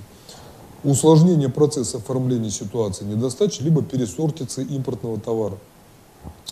Все участники рынка товаров, которые подлежат обязательной маркировке, э, должны будут в соответствии с графиком старта, ну, старт имеется в виду 2019 год, ну и сейчас те, кто по новым правилам в прошлом, в этом году начинают маркировать, должны будут обеспечить маркировку товара по всей цепи поставок, в том числе в точках продаж.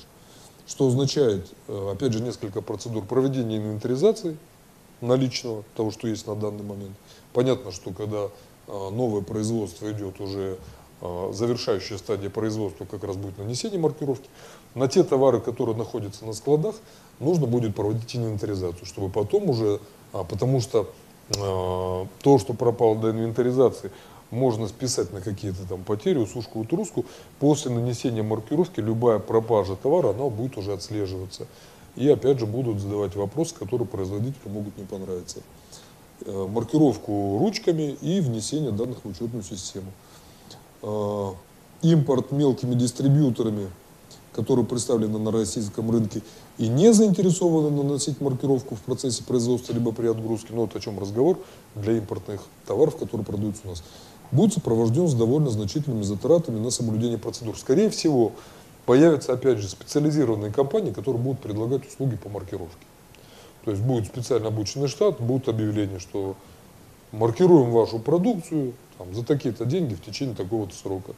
Вот. И если партия, например, ну нужно нам быстро партию, мы понимаем, что своими силами, даже если мы весь офис, все производство, всех соберем и пойдем сами маркировку наносить, мы все равно не успеваем. Проще будет нанять какую-то стороннюю организацию, которая будет заниматься именно этим. Дальше. В целом, несмотря на то, что заявленная стоимость кода для маркировки самого кода, то есть не физической печати, а кода в системе, который возникает при маркировке конкретного товара, стоит 50 копеек за единицу, а, есть все-таки вероятность снижения конкуренции на рынке, некоторого роста цен. Почему? Потому что любые нововведения, связанные с автоматизацией, с обучением, с приобретением нового оборудования, с какими-то новыми правилами, большим компаниям перенести легче, потому что у них ресурсов больше. Что они могут нанять людей для обучения, они могут отправить своих сотрудников самим обучаться, заменив их кем-то, потому что мы можем заменить. А когда в компании там полтора человека работают, ну кого ты куда отправишь заменять, если ты сам поедешь учиться, ну, соответственно, твой бизнес в этот момент не работает. Но это уже вопрос такой непростой.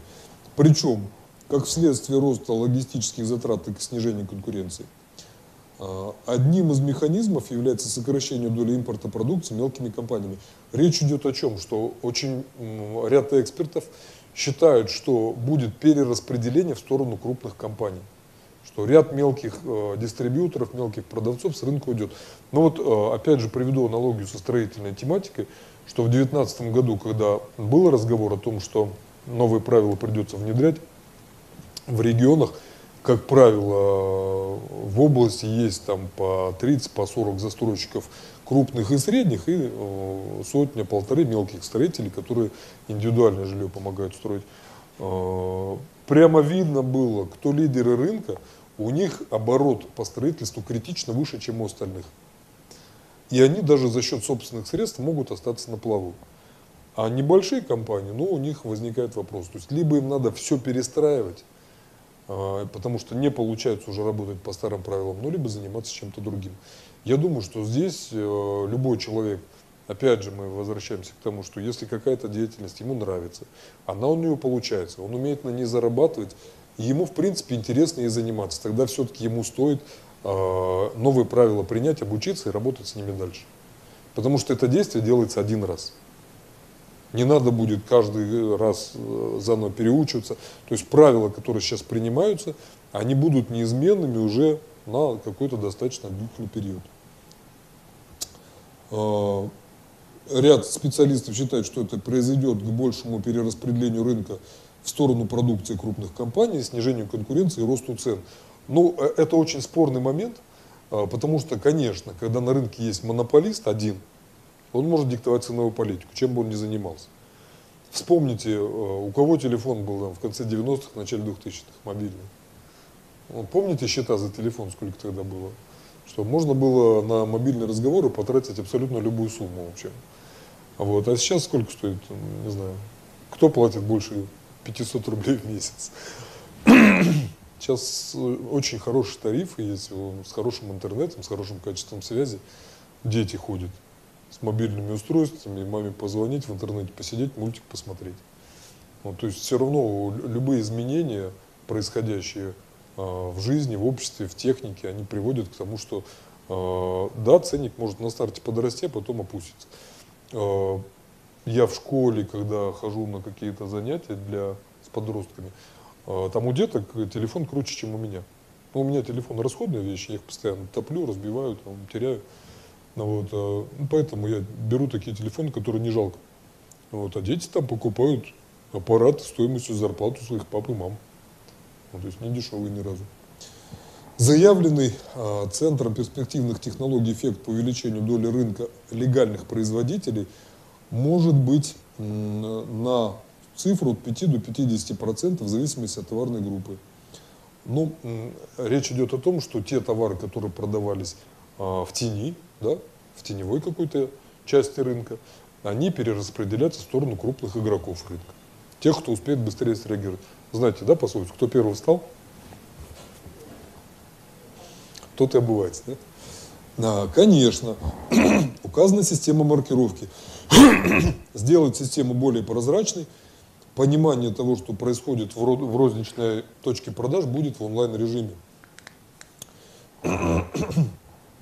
Но если раньше это была информация внутри самой компании, то сейчас вся информация по движению товаров будет находиться вот в, этой большой, а, в этом большом центре обработки данных, доступ к которой будет практически у всех людей. Вот. Ну и подобная открытость не всех будет радовать. Потому что не все захотят делиться тем, что они берут, где, по какой цене продают, кому продают. Не все захотят. Какие могут быть риски?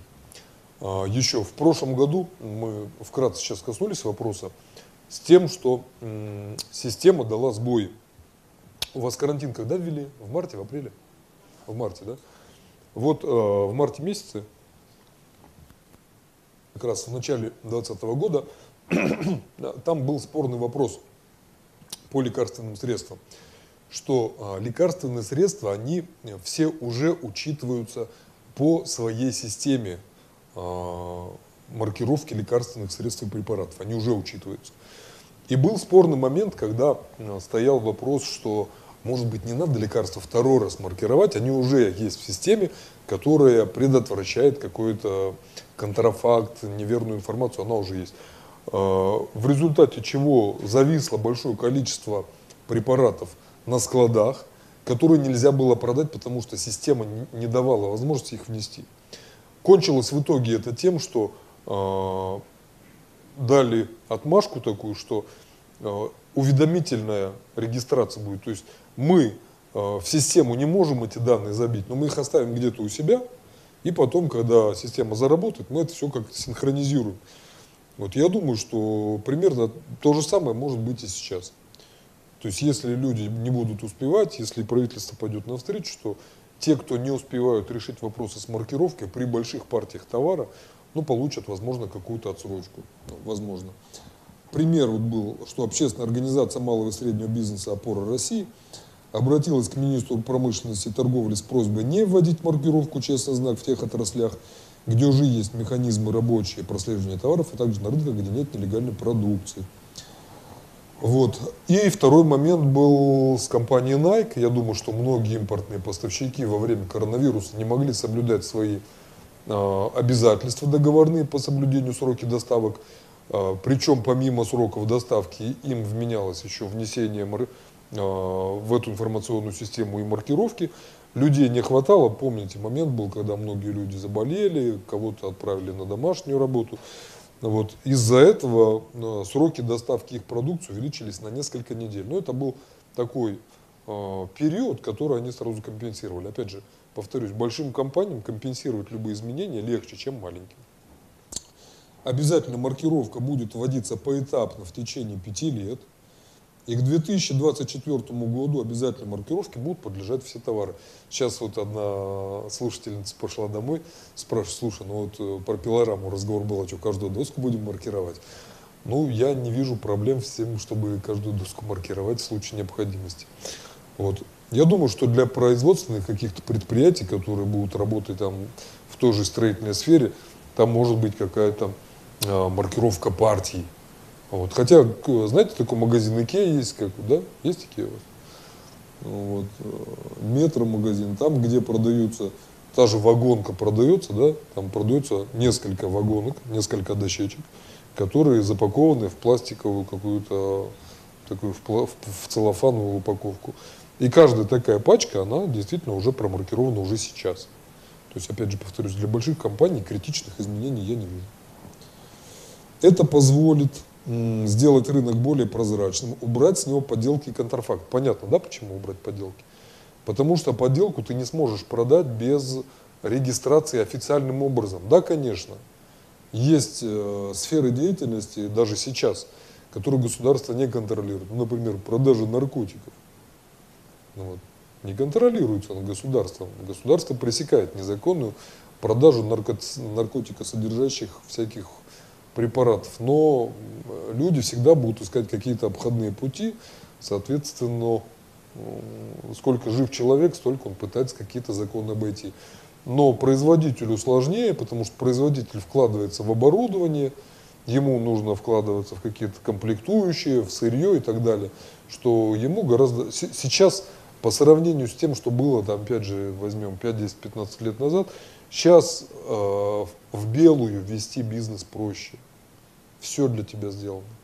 Системы простые. Да, конечно, и те несколько процентов, которые хочется платить, э, которые приходится платить, ну, э, кто предприниматель, наверное, знаете, да, есть упрощенная система налогообложения, да, что 6 либо 15 процентов вы платите, 15, если доходы минус расходы, что есть патентная система налогообложения, есть самозанятые, которые вообще 4 процента с оборота платят с полученных денег. Ну Вот, что много сейчас в плане ведения бизнеса мы, в общем, на хороших местах в мировых показателях. Вот. Второе, важно для государства введение вот этой всей системы, потому что э, исключая теневой рынок, государство получает увеличение налогов с тех товаров, которые из тени переходят в свет. Выйти из сумрака всем. Вот. И для потребителей, э, потребители получают гарантию того, что на полках будет товар соответствующего качества. Вот, потому что даже сейчас бывает ситуация, когда качество товара, который мы купим на том же вещевом рынке, про который был разговор, но оно не всегда хорошее. Скажем, если человек из года в год работает, и у нас к нему есть доверие, и он понимает, он ценит своих покупателей, он купит товар хорошего качества. А если человек решил один раз денег заработать, он купил где-то непонятно, что сделано, приехал в город, все скинул, деньги заработал, убежал. Все. Где вы его найдете, никаких претензий ни ему, ни производителю вы не предъявите, потому что непонятно, кому предъявлять и как. То есть все- стороны получаются защищены. Многие предприниматели опасаются, что введение обязательной маркировки станет дополнительной, необязательной, по их мнению, э, процедурой на шее малого бизнеса. Некоторые эксперты предрекают рост цен в связи с затратами, которые, по их мнению, понесут производители и продавцы. Много, но, с другой стороны, также многие эксперты, вот я говорю, что с 2019 года количество статей на тему того, как тяжело живется малому бизнесу в России, оно просто критично подросло. И, вот жили вы до сегодняшнего дня.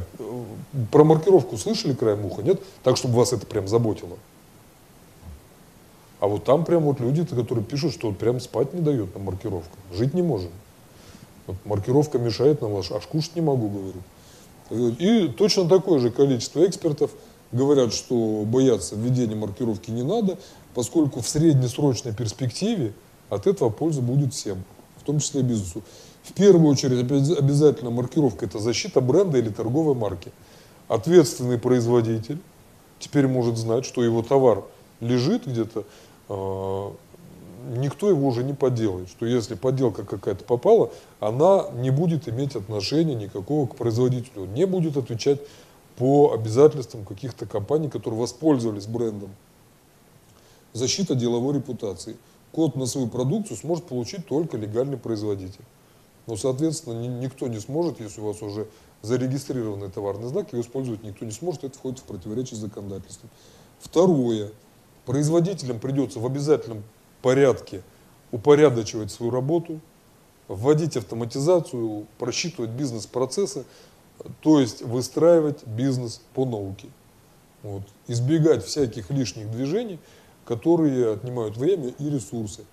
автоматически будет происходить анализ бизнес-показателей, создание дисконтных программ и промо-акций. Сейчас вот у больших компаний у них автоматом есть, например, утром приходит соответствующий сотрудник, а у него список уже, что сегодня мы такие-то мероприятия проводим. А, Мы даем а, на детскую одежду и на игрушки такого-то размера такую-то скидку, или при покупке двух третьих в подарок, или мы такие-то бонусы начисляем.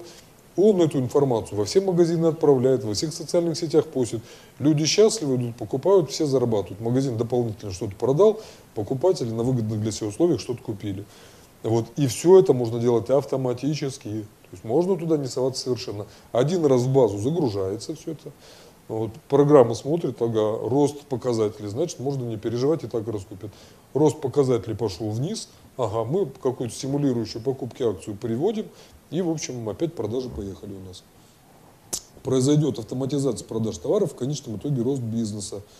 А, Ну и, наконец, производители будут более уверены в надежности поставщиков, потому что, опять же, а, то, что производят поставщики, будет подвержено обязательной маркировке. Экономические расчеты говорят, что снижение доли незаконной продукции на 50-60% приводит к росту выручки легальных производителей от 50 до 250 миллиардов рублей. Это годовая, годовой оборот по отраслям. Но опять же, в зависимости от того, сколько незаконного оборота в этой отрасли было сейчас. Ну, то есть есть отрасли с тем же алкоголем, например, у нас лет даже 7-8 назад там доля нелегального алкоголя, она какая-то совершенно сумасшедшая была большая. Маркировка выгодна любой компании, которая работает в белую. Кто пострадает от введения маркировки, производители контрафакта и серые игроки. Легальный же бизнес несет операционные затраты разово, только в момент внедрения оборудования, но уже через год-два эти затраты дадут возврат на вложенный капитал и приведут к дополнительным доходам. Бизнес, получая в режиме онлайн данные о движении продукции, может оптимально планировать производство, снижать запасы, поворачивать, э, повышать оборачиваемость продукции и денег, потому что, скажем, э, когда у вас есть какой-то запас денег, и вы его за месяц не один раз, а два раза забернули, денег больше заработали. Необходимо также учитывать плюс от перехода на электронный документооборот, что немаловажно. Уже не будет необходимости бегать с пачкой документов, где-то человек их забыл, потерял, испортил, документы нечитаемые. Все будет в электронной системе. Вот один раз оно прошло, оно там находится, уже пачкой документов печатать не надо. Экономия на обработке логистических операций, а логистика это э, достаточно объемная деятельность как по времени, так и по количеству действий, которые приходится делать, и других факторах. Таким образом, в среднесрочной перспективе выигрывают все три стороны. Как само производство, вот, государство и потребитель, конечно. То есть каждый получает свои плюшки. Говорят же, что в переговорах самая выгодная позиция вин-вин. Победил-победил. То есть когда кто-то победил, кто-то проиграл, все равно есть какая-то ущербность. Где-то это потом может обратно отыграть. В ситуации там, где э, были учтены интересы всех сторон рынка, ну, вот, люди придут к тому, что новые правила игры будут приняты.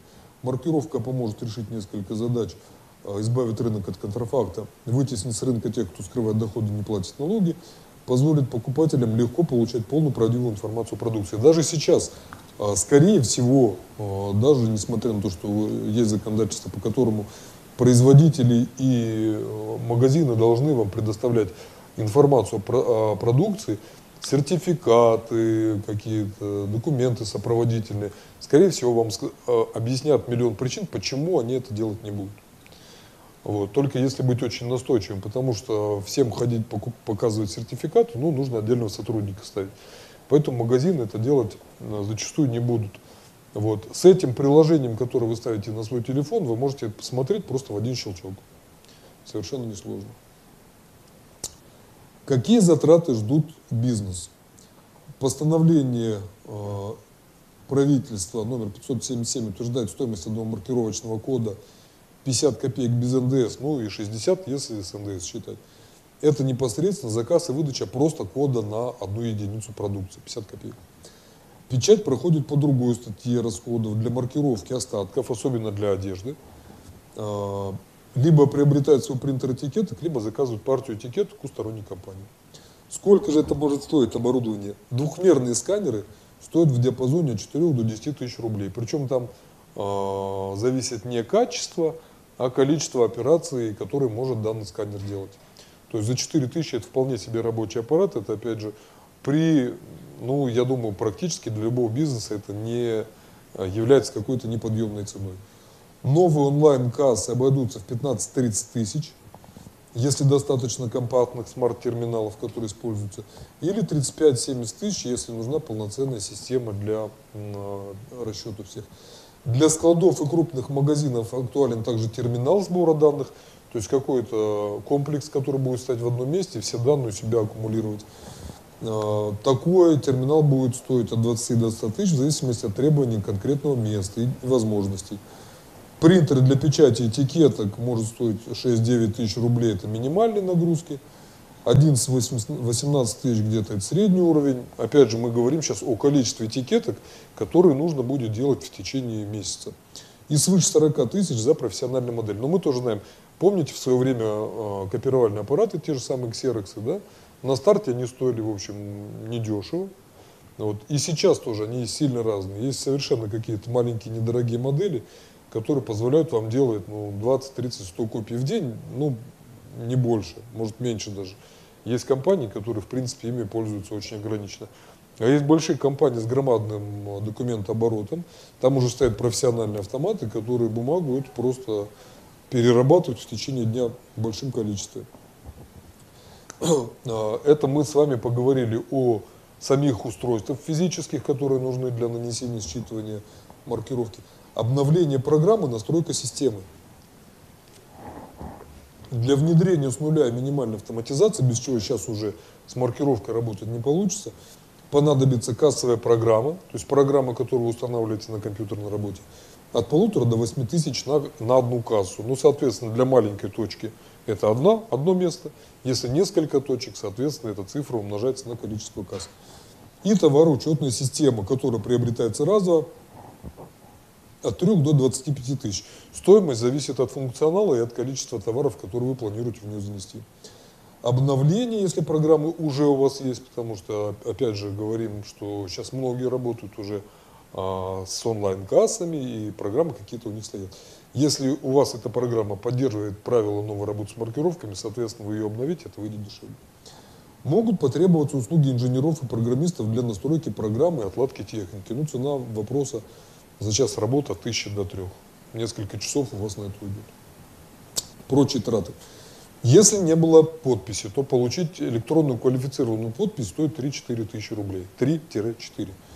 Регистрация в системе «Честный знак» и в личном кабинете налоговой службы стоит 1002 у авторизованного сервисного центра, если вы покупаете какой-то комплекс услуг, либо бесплатно, если вы это делаете самостоятельно договор э, с хранителем э, фискальных данных обойдется в 4-7 тысяч, зависит от срока действия фискального накопителя. Но это работа с налоговыми данными.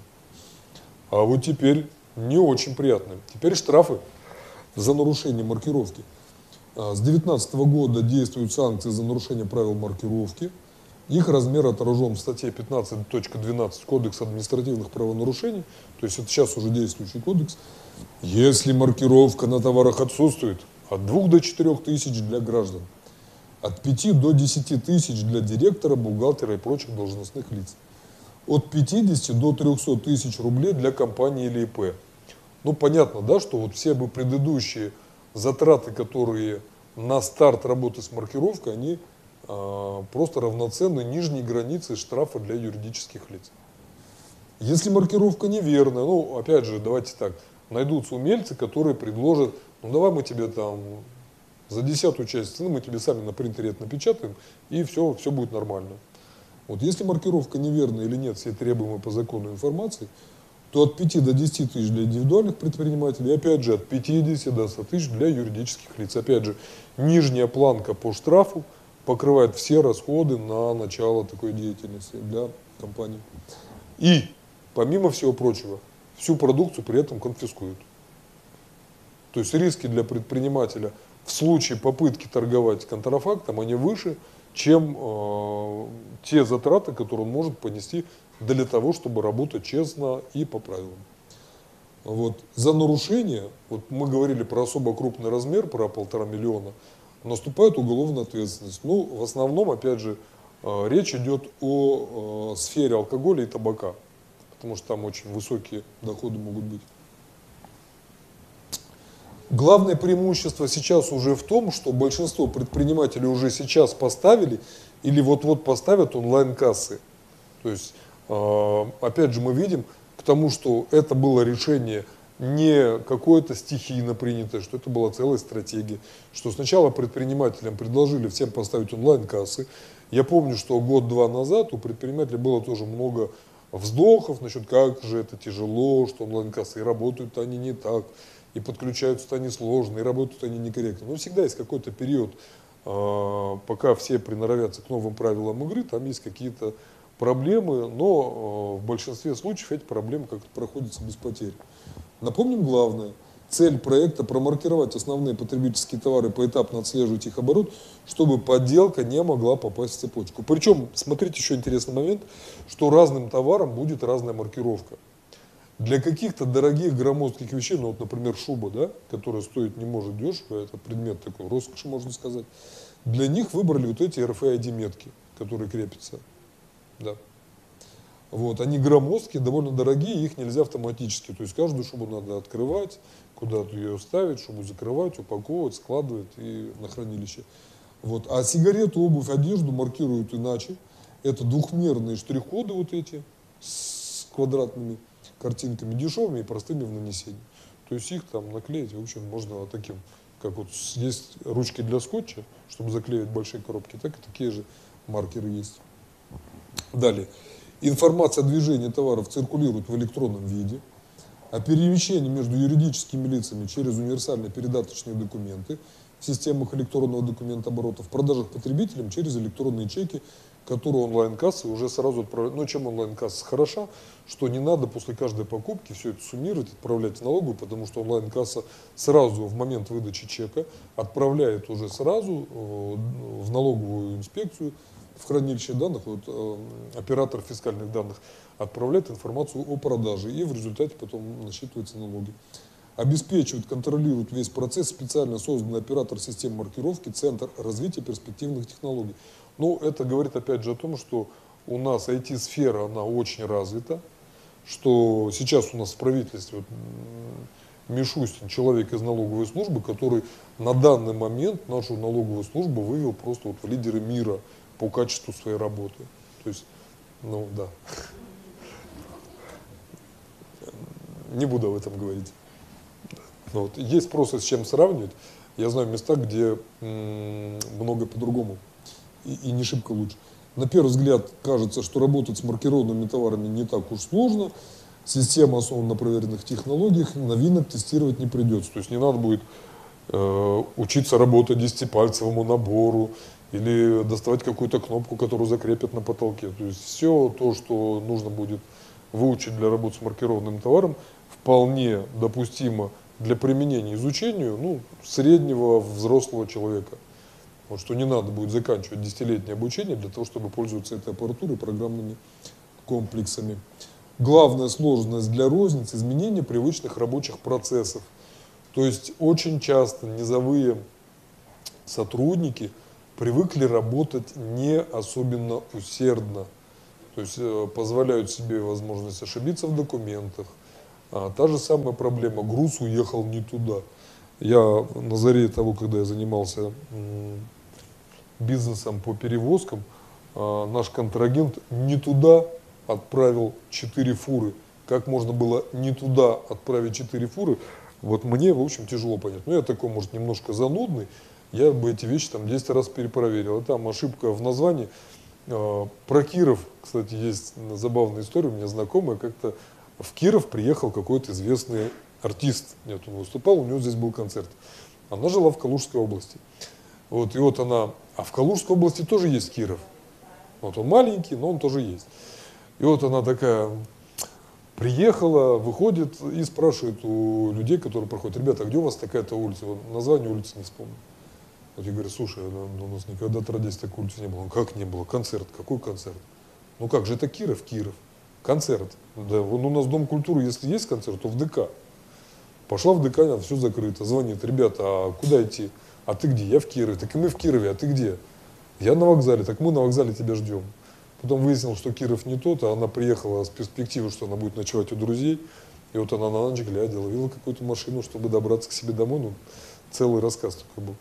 Вот, то есть вот, опять же, подобного рода ошибки, допущенные в производстве, это дополнительные расходы ресурсов, времени, денег, нервов, что немаловажно. Вот, что придется работать более ответственно. Чем меньше торговая точка, тем ощутимее будут перемены. Да. Для совсем маленького микробизнеса все это будет сложно. Но опять же мы а, задаем вопрос. А, в прошлом году, когда после карантина многие предприниматели пришли в правительство с просьбой компенсировать им выпадающие доходы, а, я помню один из тоже предприниматель задал такой вопрос. Говорит, ребята, вы определение предпринимательской деятельности читали? Вот в определении предпринимательской деятельности написано, что это деятельность, которую человек ведет на свой страх и риск. В надежде что-то заработать. Не хочешь ты рисковать? Ну, пожалуйста, рабочие места в нашей области ждут тебя. Вот. И здесь, конечно, а, всегда будет стоять вопрос, что кто-то чем-то будет недоволен, но человеку придется выбирать самому. Поскольку требования вводятся на законодательном уровне, это не федеральные, это вернее, это федеральный закон, это не региональные какие-то правила, которые может применить или отменить губернатор, мэр, глава какого-то законодательного местного собрания. Это принято на уровне федерального законодательства, поэтому обойти их будет нельзя. Применяться они должны будут везде. Придется подстраиваться, причем быстро, иначе переход на нелегальное положение, работа в подполье, штрафы риск закрытия. Стоит оно того или нет, человек решает сам. Что изменится еще? Во-первых, для работы с поставщиками придется использовать электронный документооборот, даже если вам удобно работать с бумажными, а многим моим коллегам, например, а, ну, они научились работать с бумагами изначально. И им проще что-то подержать в руках, посмотреть, отметить, для себя галочку поставить, а, работать по старинке. Им так удобнее. Но здесь будет полностью, вся информация будет в электронном виде. Это облегчает работу однозначно, объективно облегчает работу. Но для тех, кто привык работать с бумажными документами, придется принимать новые правила игры. Первые сложности э, будут здесь еще в чем? Что электронную подпись выдают на организацию там, ну, не всем. То есть не все могут эту подпись поставить. И если мы будем а, планировать работу с контрагентами, кому-то доверять, да, то есть будет какой-то либо менеджер решать эти вопросы на своем уровне, либо начальник отдела, специалист, либо кто-то из заместителей директора, то у них будут тоже права на эту электронную подпись, в связи с чем могут возникнуть какие-то риски ее неправильного применения. Но это опять же технический вопрос на уровне компании. Вот. Ну, если это по какой-то причине невозможно, то руководителю стоит только поручить сотрудникам принимать товар по старинке а потом уже на основании бумажных накладных самостоятельно сидеть и подтверждать поставщикам все в электронном формате. Поэтому лучше всего заранее подумать, как именно работать и согласовывать это с контрагентами. Вот. И во-вторых, изменится сам процесс приемки. Принимая партию товара, э, должны будете отсканировать все упаковки, которые пришли в компанию, э, и сверять их с теми, которые у вас отражаются в электронной системе. То есть взять что-то не свое вы просто не сможете. У вас в документах нет, вот что делать с этой коробкой, зачем она вам нужна? Занимает место, непонятно, что с ней делать. Маркировка наносится как на каждую единицу товара, как, например, пачки от сигарет, так и на упаковке, пилеты, короба и прочее. В процессе продаж тоже будут изменения, придется сканировать коды маркировки, работать с ними в программе – будут использоваться онлайн-кассы, электронные чеки. При продаже именно через чек касса сообщает о том, что маркированный товар выбыл из оборота. Самые крутые перемены ждут те, кто торгует товарами своего производства или импортными. Понадобится специальный регистратор эмиссии, который будет генерировать коды. Если производитель, то можете использовать самостоятельно. Если делаем заказ за рубежом, то придется отправлять коды поставщику, чтобы он их промаркировал перед отправкой в Россию. Потому что на территории России товар уже должен находиться замаркированным. Позаботиться о маркировке при возврате придется в любом случае, даже если нет производства и не импортер. Дело в том, что вернуть вам могут вещь с поврежденным кодом, вот поцарапали или содрали. Избежать такого возврата невозможно, но вернуть в продажу не получится, потому что маркировка уже нарушена, надо будет перемаркировать. Вот Поэтому, соответственно, опять же приходим к тому, что все для маркировки надо будет иметь у себя. Сведения о маркированных товарах поступают в единую национальную э, систему цифровой маркировки «Честный знак». Каждая организация, участвующая в обороте, должна в этой системе зарегистрироваться. А, Честный знак – это Центр развития перспективных технологий, ведет национальный каталог товаров, где будут храниться данные по всем категориям товаров, которые продаются в стране. И этот каталог будет интегрирован со всеми а, органами Россельхознадзор, Росаккредитация, Роскачество и Федеральная налоговая служба. Что доступ к этой информации будет у надзорных органов. И опять же обрабатываться эти запросы будут просто очень быстро за счет электронного документооборота. Ну, собственно, все. Если есть какие-то вопросы, попробую ответить. Вот. И я вам сейчас покажу QR-код. Вот смотрите, вот он, вот так вот он замечательно выглядит.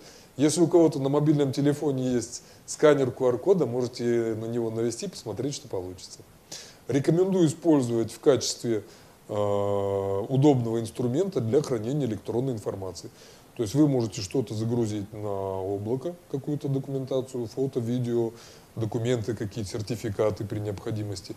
И в каком-то понятном месте а, человеку предлагать, чтобы не пытаться все записать на клочке бумаги, не фотографировать на мобильный телефон, чтобы все это сохранить. Навел сканер, сосканировал код, тебя сразу перекидывают на то место, куда тебе надо перекинуться. У меня все.